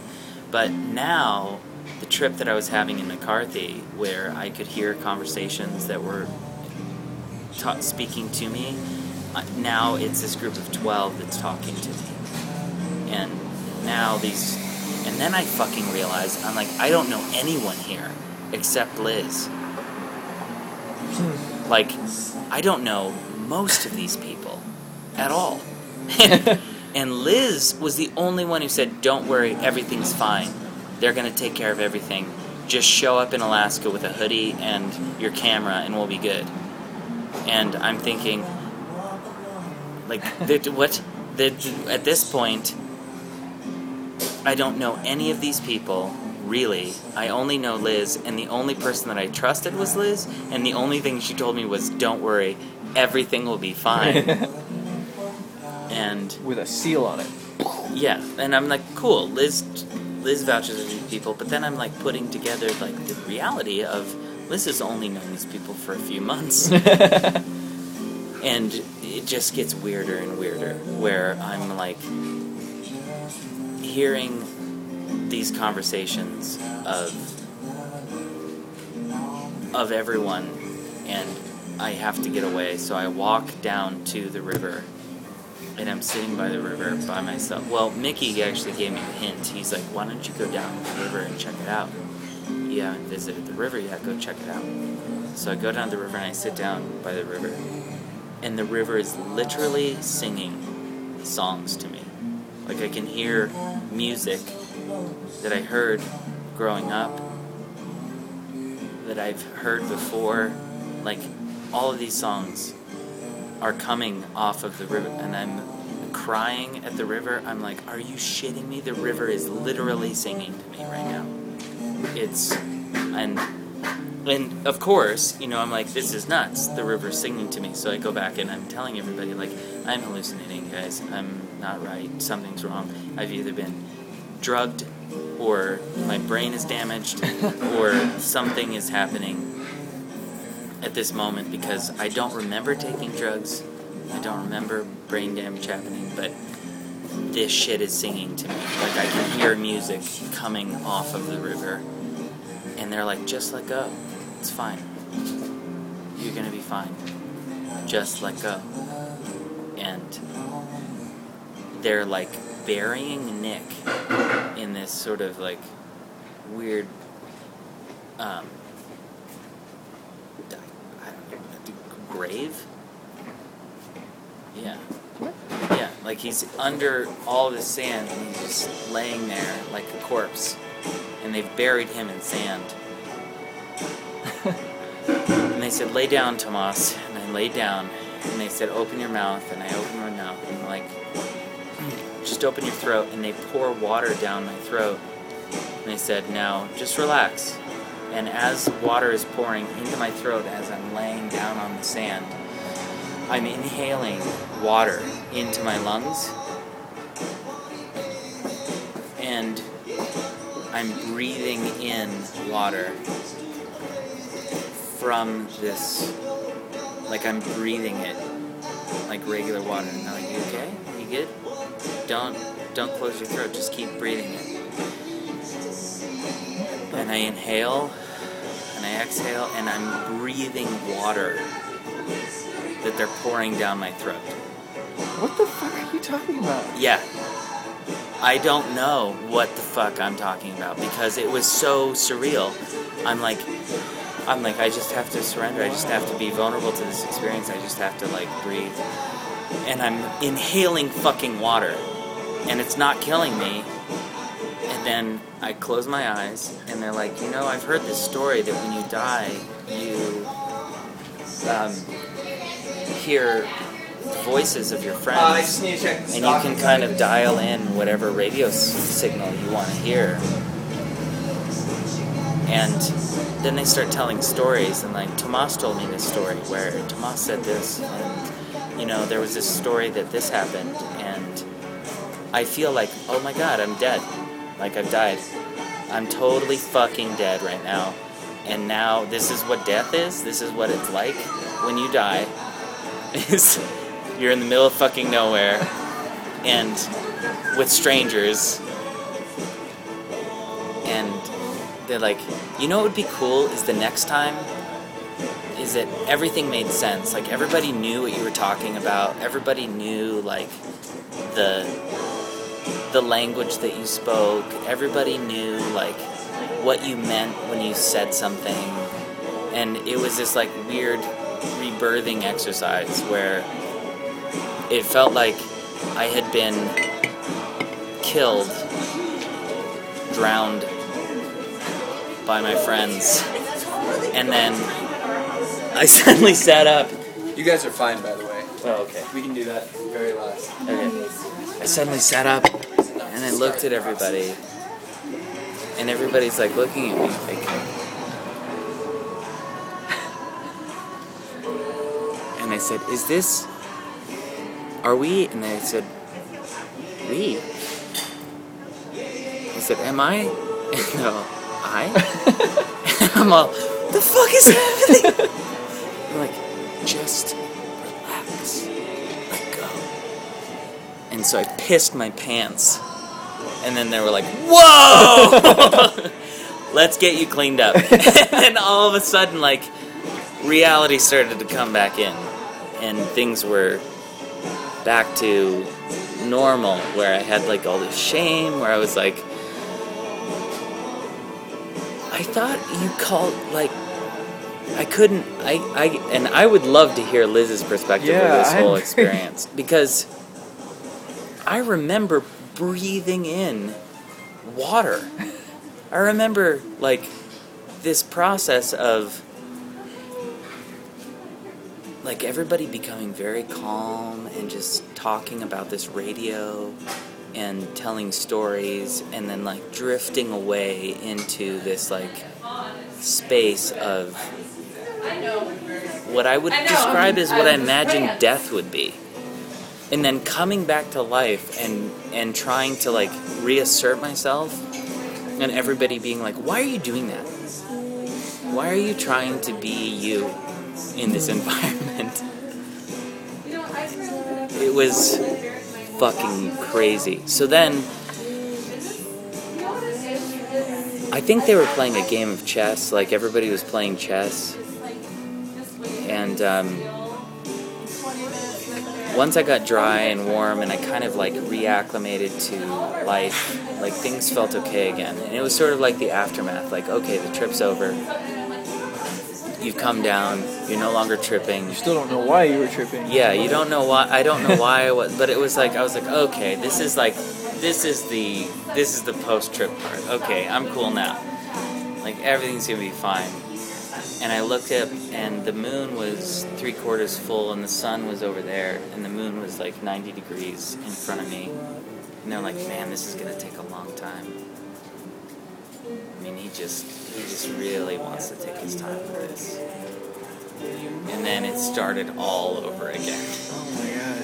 Where, because I had a dream when I was 15 years old that the moon and the sun lined up on this desert, and all of a sudden I was like, I'm experiencing that dream that I had when I was 15 years old in real life. Like I'm here in this moment as a person, awake, seeing the moon and the sun as I saw it in my dream. And granted, they were at 90 degrees instead of 180 degrees. Like in the dream, the moon was on one side and the sun was on the other side. And they were both full. The moon was not two thirds full. You know, And- yeah, that's a really cool thing that actually happens. Uh, like on the plains, that the moon and the sun are almost in, indistinguishable Yes. because the, I mean, just because of however it all aligns. I mean, the light reflecting off the moon is almost or just as bright as the sun itself, Yes. and that you have those moments where I mean they're completely. It's like a very powerful piece of like Native American mythology and stuff like that. Yes. You had that dream when you were 15. I had that dream when I was 15. and then learned about it through Joseph Campbell that it was a Native American myth. So then I had this like weird God complex where I was like, well, obviously I'm living my own myth now, so get around, son. Yeah. Like, get to the point. like, I kept trying to move the sun, and then I went through this like seven hour second trip where um, I felt like I was I was oscillating through all these different um, stages of spiritual growth where I became the Christ body for a while, and then I became the Buddha for a while, and then I became the fool for a while, and then I became And this is still in destruction camp? for a while. Yes, we have not even gotten to rafting yet. this is day one on the river before we even leave, and um, to make a long story short, ter, uh, everybody got around the the fire and we were playing a game like try to associate, try to associate names, try to associate things with stuff, and um, I stayed up until everyone went to sleep until it was me and Nick. And Nick was like really kind of cold to me, like This whole time, or just that night? just that night, like that that particular moment, he was kind of cold to me, and he was like, "You know, man, you just are a bad sleeper. You need to get some sleep." And here's what I think. And he started reading to me things from his journal and songs that he was writing, and everything was directly part of this narrative that I had of my life up until that point where it was eerie. Like how not even eerie, just like and he, almost pre- and he prefaced it as like addressed to you, and then read this, and it correlated like that. um no, not like this is your story. Are you ready? Yeah, but- let me. He was like, let me tell you what I'm going through, and I did not see a separation anymore of us. Like all of a sudden, I recognized the humility that, of self that I felt was so personal to me as Tomas that Nick was like, This is not just your experience. This is everyone's experience, and I'm going to share with you my experience. And then he said, Good night. and I said, Should we put out this fire? And he said, I'm sure it'll be fine. and at this point, I was tired of hearing, I'm sure it'll be fine. And I was like, I'm going to take responsibility for this fire. So I plunged my hands into the fire and was like grabbing the coals and smashing them in my hands. And it was the weirdest, like, at this point, I'd already, like, lived through drowning. So I felt like, well, you know. and there's this, like, thing from being at New Gallery where I, the there's this weird meme or whatever that came up about ghosts don't even have hands. Hmm. Was always like this joke at new galleries. Ghosts don't even have hands. And so I kept putting my hands into the fire, being like, if I can feel this, I'm not dead. And I kept crushing the coals. Let me see your fucking hands. Yeah. I know. I I mean it was weird. Like I was smushing fucking burning embers. And the only thing that I had to like part of the psychology of it was I'm doing this to save something like the valley, McCarthy, the people in my camp that give me the I, I, I kind of was like, if I do this as an act of service, then there's nothing that will harm me. Because the intention behind it is not in conflict with anything. I'm just going to crush it out of service and care and love for the camp that I'm in. And I kept crushing it, and I was making this little pile of embers. And then I flashed back to this memory when we first landed on that place, I was walking around the playa or whatever, and I came across a mound of crushed embers. And I was like, have I done this before? Have I? Was I here before? Did I do this once before? And I just kept making this pile of little embers, like no longer burning fire. And I just kept moving it and moving it. And then finally I got so tired that I said the only thing I can do is lie on top of it. Of the fire? Yeah. Now, granted, it wasn't a fire at this point, it was just burning coals. Sati. So I said, I'm going to lay on top of this. So I laid on top of it. And it was reminiscent of earlier when they had built the mounds of dirt over everyone.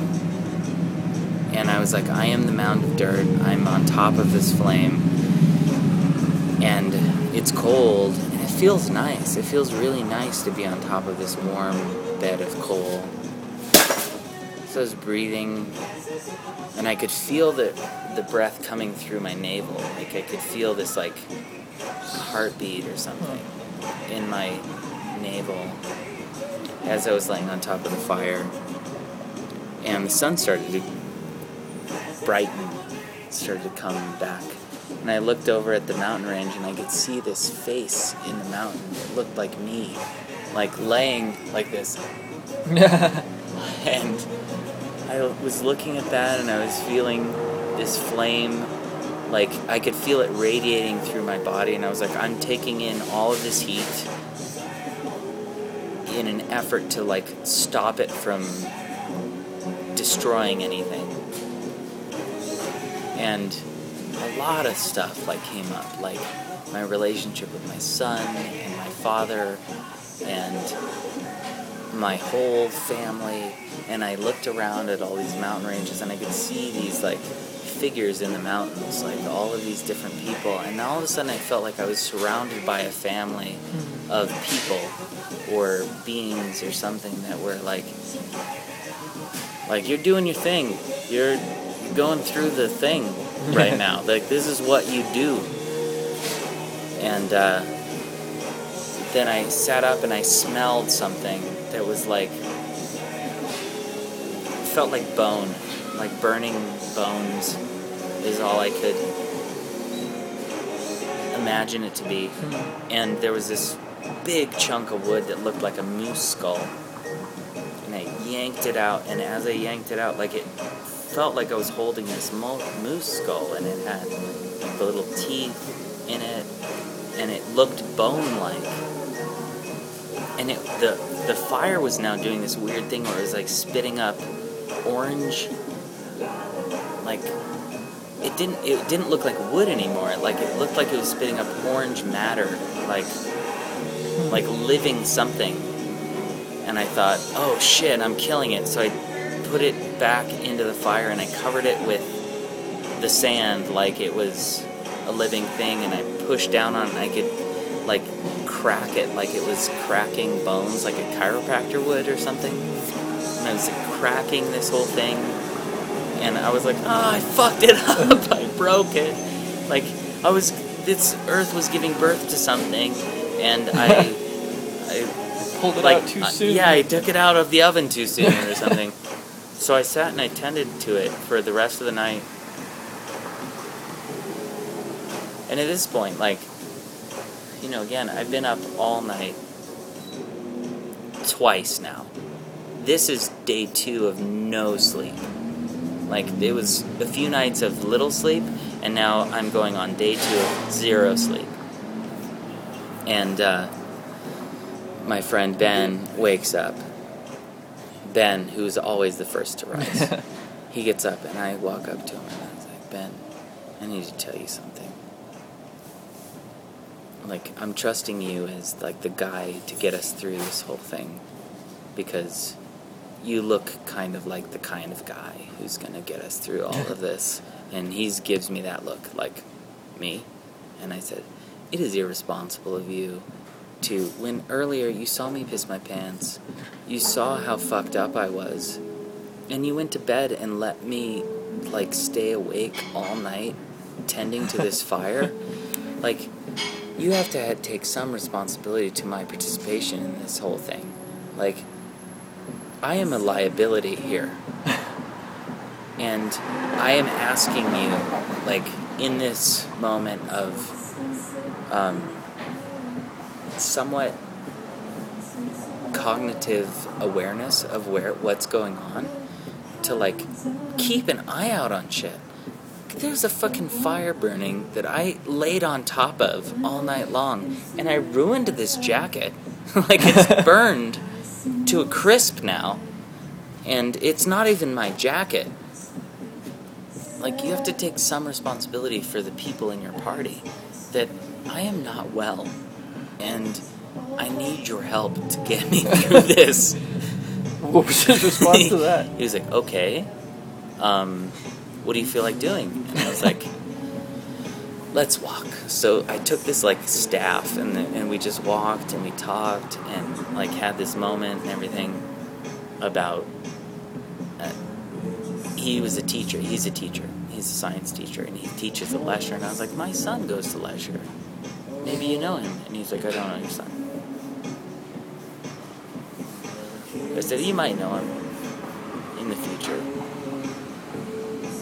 But let's uh, let's walk.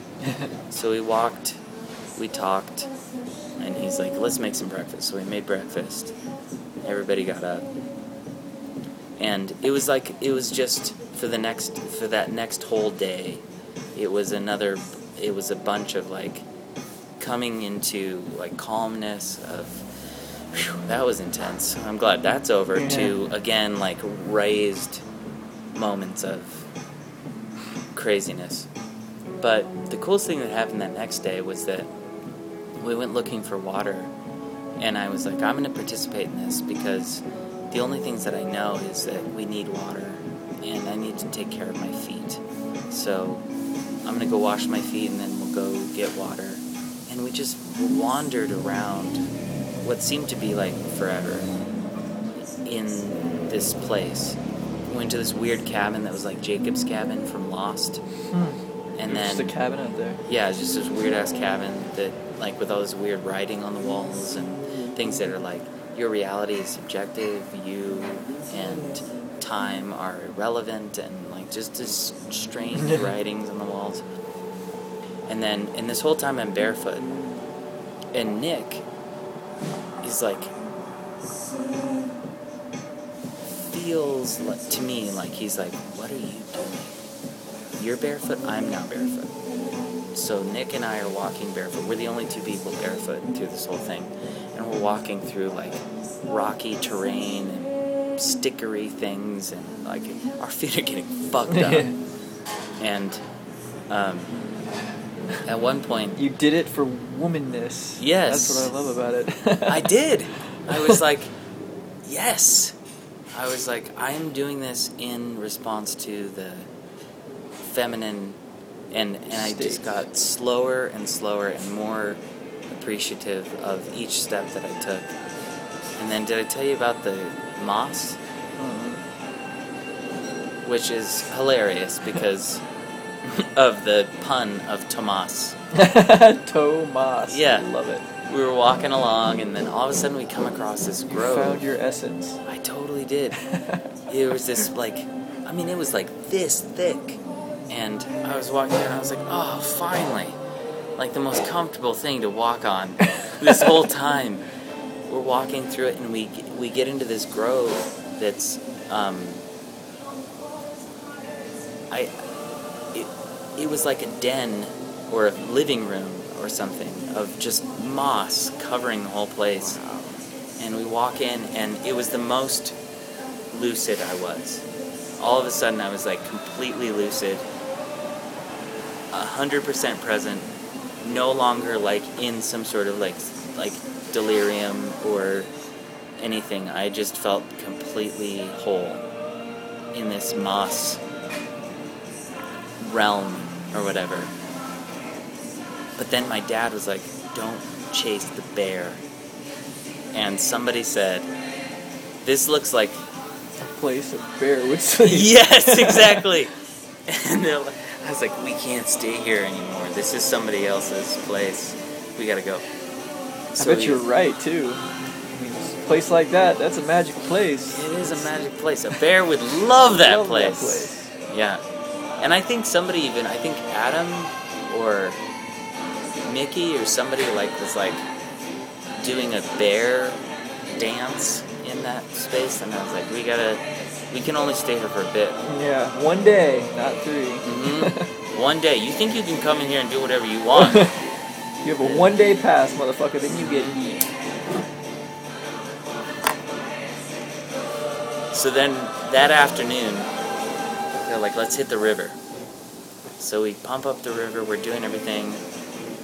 We're um, packing up camp, and I look back on the fire pit that we had burned the night before, and it looks identical to that little mound of ash that I had found when we first arrived, and that was bizarre.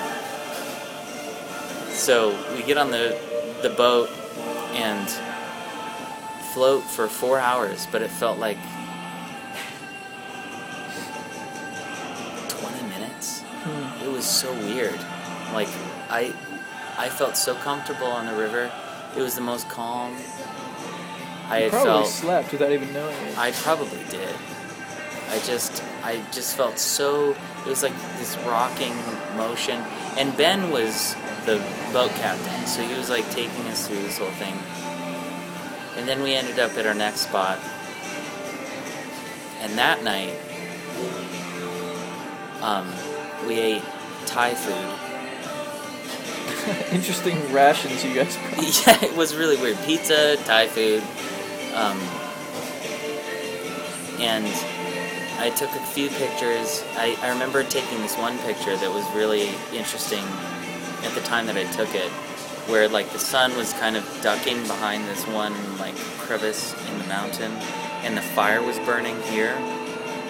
And because of my weird relationship with the fire the night before and the sun, like I could see the fire in the sky and the fire on the ground. Mm-hmm. And at this point, I'm recognizing that like the river is really irrational. Like at this point, the river went from being pretty calm to like raging all of a sudden. Mm. And by the time we got off the river, like the river, when we so, if you imagine like there's this spot here that everybody decided to get off on, and then there's this raised part here, and everybody got off, and they put camp here, and then the water is here, and over the course of the evening, the water came like ten feet up the shoreline, like closer and closer to our camp. And I kept saying, like, we should get off this island and move to higher ground. And Steph was in this weird place where she was like, Steph and Robert and Nick were the last few people up. It was me again, up again, all night. and Steph, Nick, and Robert were the only three people who were awake. And I said, You guys got to get off this peninsula because the river is now like wrapping itself around and it's going to maroon you guys on this little piece of land. And if you sleep here, you're in danger of the water coming and like Yeah. consuming you. So I I stayed up all night like watching them to make sure that if the water came any higher that they would get up and leave. So I started playing all these weird games myself where I heated up rocks in the in the fire and I put them in my pockets and I just marched around them. And that was the longest night. That was the night where And at the, I mean, you just didn't have any concept of like I should lay down, I should try and go to sleep. It was just like, No. Yeah. I couldn't sleep. Like at this point I had pretty much fucked myself in terms of insomnia because I had I'd been up for now going on three days without any sleep. jeez, man. And um, I said, I want to protect these people. I want to make sure that they're okay. Because it felt like they had sort of succumbed to this notion of like, It'll be fine. if the water takes us, then that's fine. and I was like, no, it can't be okay. So I just marched around the perimeter all day and all night. And then in the early morning, like the sun started to rise and then it didn't. It just hung there for a long goddamn time. And I remember this was when I had my Steve Jobs episode where I was like, what is going on? Like, why isn't time moving anymore? What what has happened here? Have we reached the end of our beingness? Has there been like nothing else to explore? And I was like, at this point, I felt I, I started to build this mythology about these like 12 people in my life that one was the, the nurse and one was the adventurer and one was the like fool and one was the caretaker mother and one was the father and one was the son and i could like identify what everyone kind of represented from an archetypical standpoint Of your like traveling party or just in Yes. kind of. Uh, of the traveling party in that moment. And um, I laid down and looked to the sun, and I was like, I'm just gonna try and sleep. Maybe if I sleep, maybe if I give in, something will happen. Maybe something will take place. And I laid there, and I laid there, and I laid there. And then I saw this red light, like blinking in the distance and I started to walk towards it, and then it was like flashing really bright, like a lot of times. I'm like, no, no, no, no, no, don't walk any Hmm. further. And so I was like, really trying to become as aware as I could to the moment, and then I realized there's nothing right now except this river and me On the stage, please. and these trees and this wind and I was like I was like categorizing everything. This is happening, this is happening, this is happening. And then all of a sudden this really fucking creepy sensation came over me. Like I don't hear any birds. I don't hear any insects. I don't hear anything else being right now or doing right. And um, I don't know how what brought me to this conclusion, but suddenly I was like, the world is perfect. And the only thing that breaks that perfection is doing. The only thing that like ruins things is when something comes along and says, "No, I'm going to do this now." And then it ruins perfection. It like that perfection is this like static wholeness. It's a weird, weird thought. It was really weird.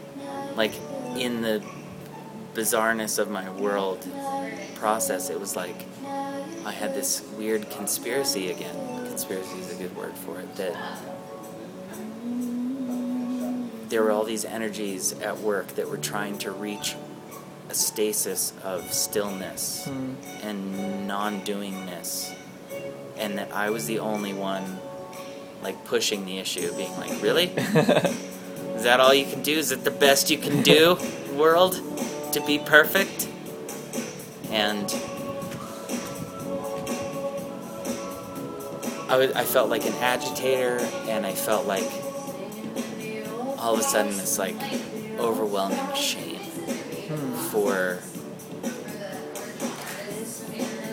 how screwed up things can be and how much suffering exists. And that, like, if you ever reached perfection, like when you're painting something or you're writing a song or whatever, you can be like, I'm done. And that's the end. That's the end and the beginning, and there's nothing more to be done.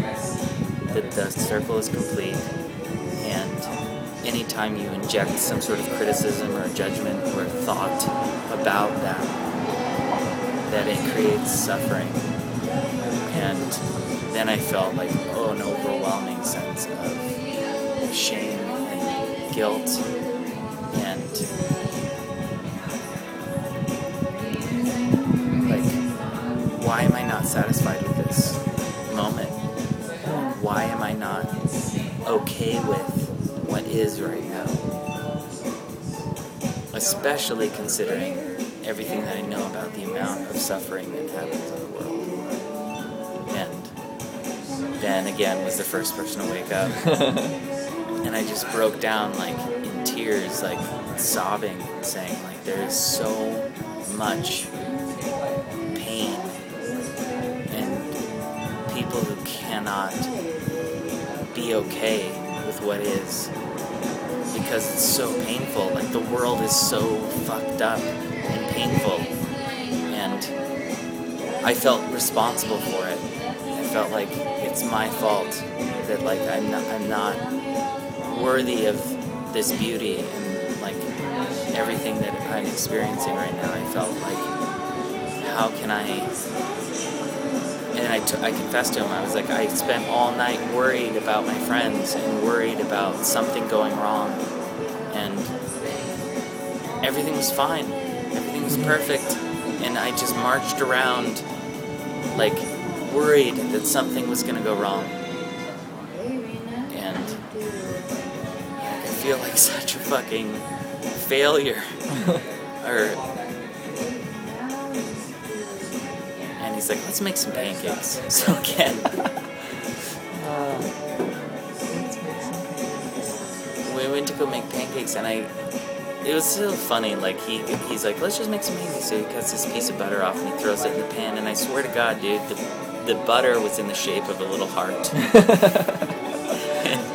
and then he threw the pancakes on, and he's like, let's just make some pancakes. And he made these pancakes with such ease and such like just clarity of like it's all right we're just making pancakes right now and i got got obsessed with like the perfect pancake. I must make a good pancake and i couldn't get the butter to melt right and i couldn't do this right. And um, i think this is so this is like going on day four of no sleep. And this was the most intense day of like feeling like I wasn't getting something or I wasn't doing things right. I couldn't make the right pancakes. I couldn't pack my gear correctly. I couldn't participate correctly in everybody's experience. And eventually we got off that part. We, we floated a little bit more down the river and we kept floating and we kept floating. And every time we were on the river, I felt okay and then we'd get off the river and we got off the river halfway through the day and I was like these people are probably sick of me these people probably don't want me to be on this trip anymore. they they probably could just like throw me into the river and not worry about me anymore, and they wouldn't be like they wouldn't have to deal with my drama anymore. And I went to a really dark place. And then I turned into a salmon. And I was on the river as a salmon. And they brought me to shore as a salmon. And I was like, they're just gonna fillet me and cook me up and eat me. And I went to this, like, this part is really, really confusing. But I went to this, like, really primal place where I dug my face into the sand and it was this like opposite reaction of instead of breathing in water I was now breathing in sand. And I was just taking in huge breaths of sand. And I f- opened myself up like I just do it. Like eat me whole take it in and Liz did tell me, she's like, when that happened, I was like, we might need to call in a helicopter to get you out of there because you had reached a point of total abyss. Like you had, you had gone beyond anything that was even like rational anymore. Like your your behavior was so erratic and bizarre. And um, thank God this girl Kari was there because she's like, no, I've seen this before. This is insomnia to a T. Like this is exactly what happens when people don't sleep for many days, and he's exhibiting all the signs of it: the paranoia, the the um, hallucinations, and she's the like really comforting part of it is that she's like, but the coolest thing about what he's doing is that he's not like turning against us. that a lot of people with insomnia will like become violent and turn against the other people. I can't imagine that was a comforting thought to everybody else.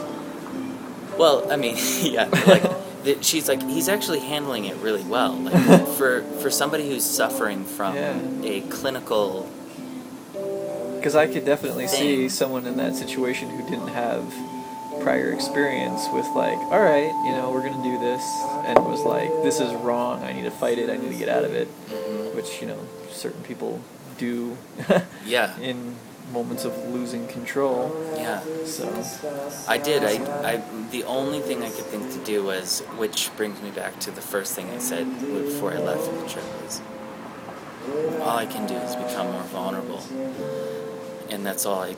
That's all I did was find a place of vulnerability, which was like the most, like, regardless of how uh, you know it's one thing to say. it all was. I was say it's one thing to say that. It's another thing to become a salmon and be ready to be eaten by your friends.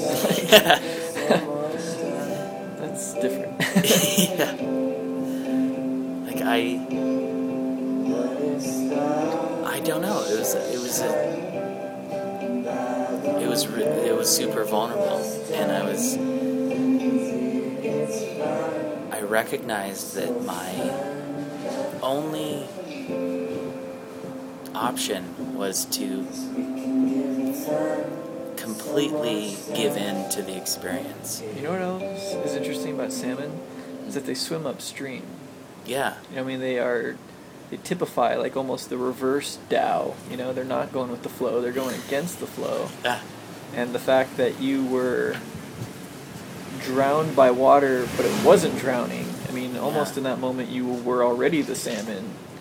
And then it was, I mean, the next part was the dirt, mhm. which would drown a salmon, which is. Do you mind if I clean these glasses? No. Oh, no, thanks. Are you done with that? I'll take that last swig, thanks. Don't want to rush you. At all. Thank you. Mm-hmm.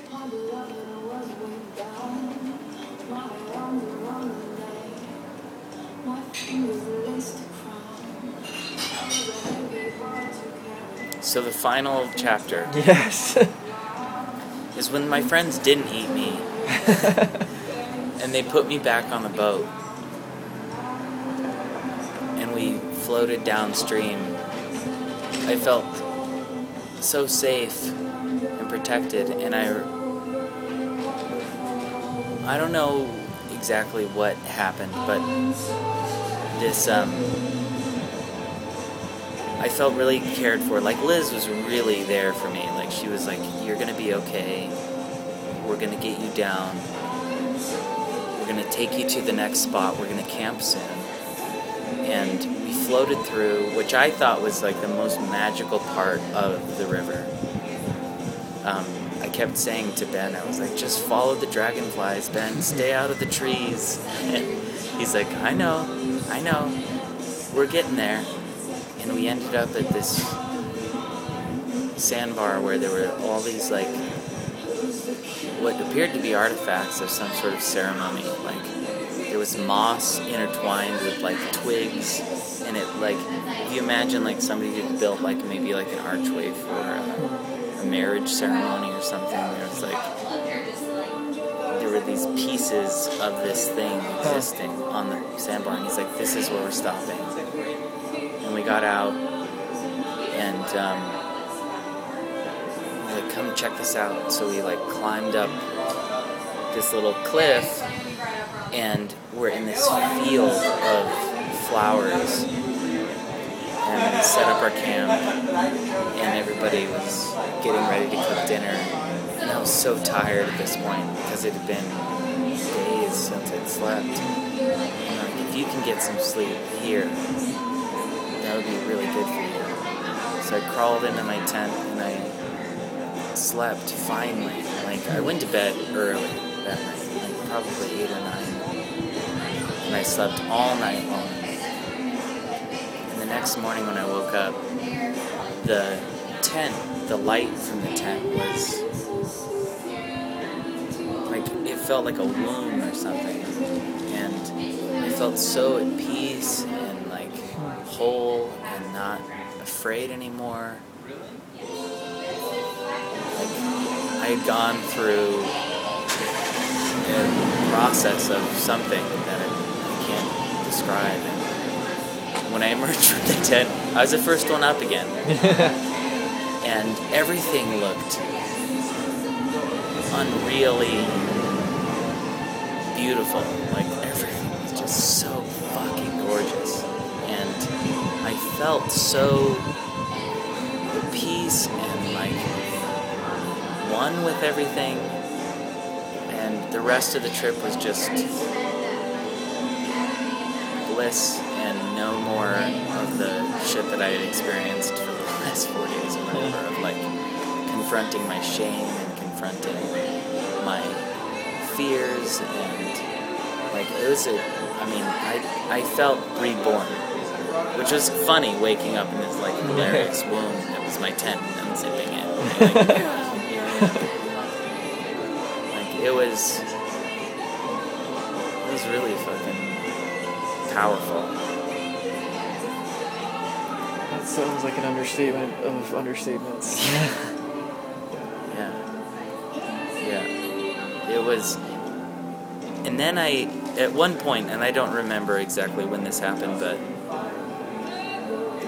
the the thought that I had was that like we're all on a river trip. Hmm. We're all just constantly on this river together, and that's like the closest to the experience that we have, and that while we imagine ourselves to be in a cafe in Fort Collins doing all this stuff or whatever. But like, really, this is just we're just camping right now. Hmm. We're just in some like eddy, hanging out. That the river itself was the closest physical reality to what we're actually experiencing on a deeper, real level. And being on that river gave me like the the you know the physical experience of what we're actually doing Huh. in a strange way.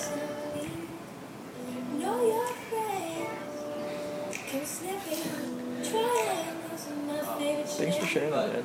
Yeah.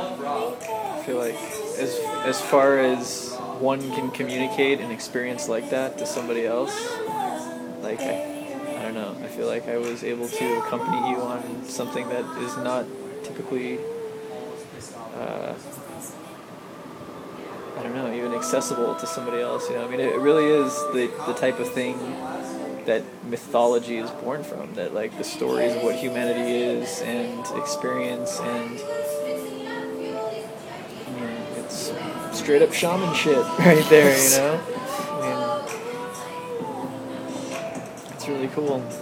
I have to ask, I mean, having having left and then coming back, I mean, I'll just say I haven't necessarily noticed anything different about you other than you, you know, happen to have this new uh, this new uh,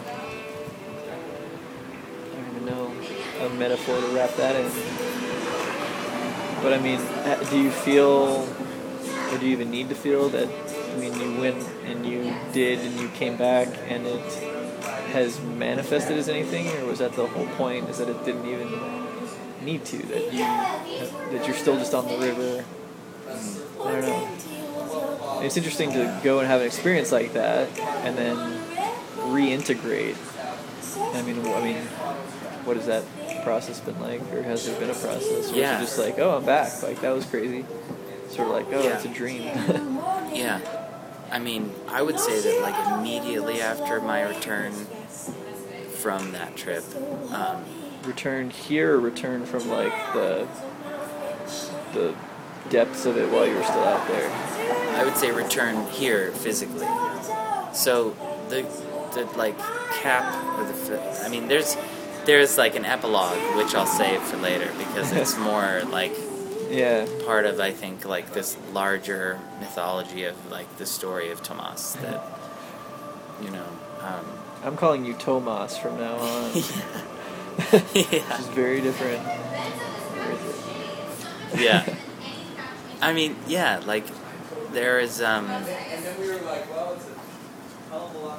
when I when I came back to my to the life that's here, I feel that I I was much more um, I guess immediately like detached from these things that are that I've invested so much in maintaining in terms of like I had a movie premiere to come back to and a family. And an ex-girlfriend and when I came back I felt a lot more like zen about it all like just very much um, not holding on to those things as being like a, a part of my being as, as much that it, it was before I left. That maybe um, I remember when I came back specifically, like we had, were a few weeks away from the premiere of the movie, and Ben was freaking out about it. Like he was having episodes, like physical reactions. Like he was twitching because he was so stressed about shit getting done in time for the premiere. And because I had experienced so much timelessness in Alaska, And all of a sudden, yeah, to, to have deadlines and a timeline and all this other stuff. Um, I think it was probably the best thing for the movie in a way, or the, the, the structure of everybody, because um, Ben was like, "You now are in charge of making sure that this shit gets done in a timely manner," and I could, I could integrate a part of my experiences is like what our expectations are and what it takes to do things and what time is is all kind of a little bit of a manifestation of our own and that I recognized like yes I understand that this needs to happen but there were so many little things that would happen like on the river. Like I didn't understand how I could fit an entire tent into this tiny bag mm-hmm. you know and it was just like well you know we've got to go so just keep putting it in there until it's in, and then it would fit all of a sudden. Like the whole thing would happen, or Huh. like nobody was on a timeline. Like there wasn't anybody who woke up in the morning and said, "All right, guys, it's ten o'clock. We need to get on the river by eleven. Let's make sure we have breakfast done. Let's clean these things Yeah. up." Like everything just sort of happened in its own time without there being any yeah. Like nobody was doing anything to make shit happen. It just was happening. And the last day we were there was like the most the, you know strangest thing that is that i woke up in the morning and it was the first time that i woke up and everyone was up at the same time and everybody was packing at the same time and everybody was ready to go at the same time. There wasn't any like Huh, that's an interesting. organization. And that was the last day. Yeah. Huh. It was just sort of like, oh, it's time to get up. Oh, I'm gonna do this now, and now I'm doing this, and now I'm doing that, and now we're putting everything away, and now everything is put away, and oh, here's the plane, and now we're all on the plane, and now we're going home. And there wasn't any. There was no awareness of time as a threshold to our experience. It was just moment to moment to moment. And when I came back, that was like the kind of the thing. Is That's really cool. now everything is That's one of the things I value most about. I mean, I haven't had that experience, but having an experience where you do completely leave society and everything and go to like a very natural environment and you know do your thing and experience those moments and then coming back and really realizing that you haven't moved at all that, that same place that you were in that nat that natural timeless just i mean and not even necessarily timeless in that there is no time but just like the time is subjective and that Yeah. i mean it, it could be geologic time it could be yeah. I mean anything, but I mean, you go out, you have an experience on a river in Alaska or wherever, mm-hmm. and you come back here, and I mean, for me at least, it's always been the realization that whatever I was noticing out there and like really just finding and just being blown away by this whole thing, I mean, is exactly the same space and time and everything as these people milling around in this little environment, and Yeah. looking at their watches and setting their own deadlines, and you know, Yeah. that's always a cool experience for me is bringing it back Yeah. and not even bringing it back just realizing that there is no there and here that it's just like Yeah. Yeah. Yeah. Yeah. And i find it interesting because for a long time i mean that was just part of my routine that you know every couple months or every whatever it might be like to like have some sort of experience like that to like really you know dust out the mental cobwebs or whatever and i've noticed because i haven't been able to do that as much recently and it's just so interesting how things slowly just set like concrete like Yes. around you to the point where you just feel like there's just such solidity to everything. And everything is so important because it links to this other thing and this other thing that you're trying to do and like this and that and these different I mean, that whole world. And then i mean i'm just trying to get out of my own like uh, contact trip you know listening to your story and getting to like have that experience sort of and using it as a dissociative experience from my daily existence. I mean i just think that that's one of the things that these experiences are so important for is that anyone can have it and anyone can realize in those moments that all of the things that we take as just reality and this is what it is and this has to happen and this is good this is bad this is dangerous this is i don't even know i mean just all of those things. When, when you have an experience where you are a fucking salmon drowning in the sand and then you come back to your normal life mean for me at least and even just listening to the story like i didn't even have to go on that and have that experience but i can still like you know, feel the dreaminess of everything. And I love that. I don't know. I don't really have. I don't even have a point. But I mean, this entire time that you've been talking, I've been like staring at this fucking piano with these like paintings of these little creatures with their, you, Yeah. you know, and it's just Yeah. like. It, it all like fits in this weird kind of dreamy Yeah. existence Yeah. that is really cool. Yeah. And then I came back and moved into the Masonic Temple. And then you came back and moved into the Masonic Temple. It's so weird. So fucking weird.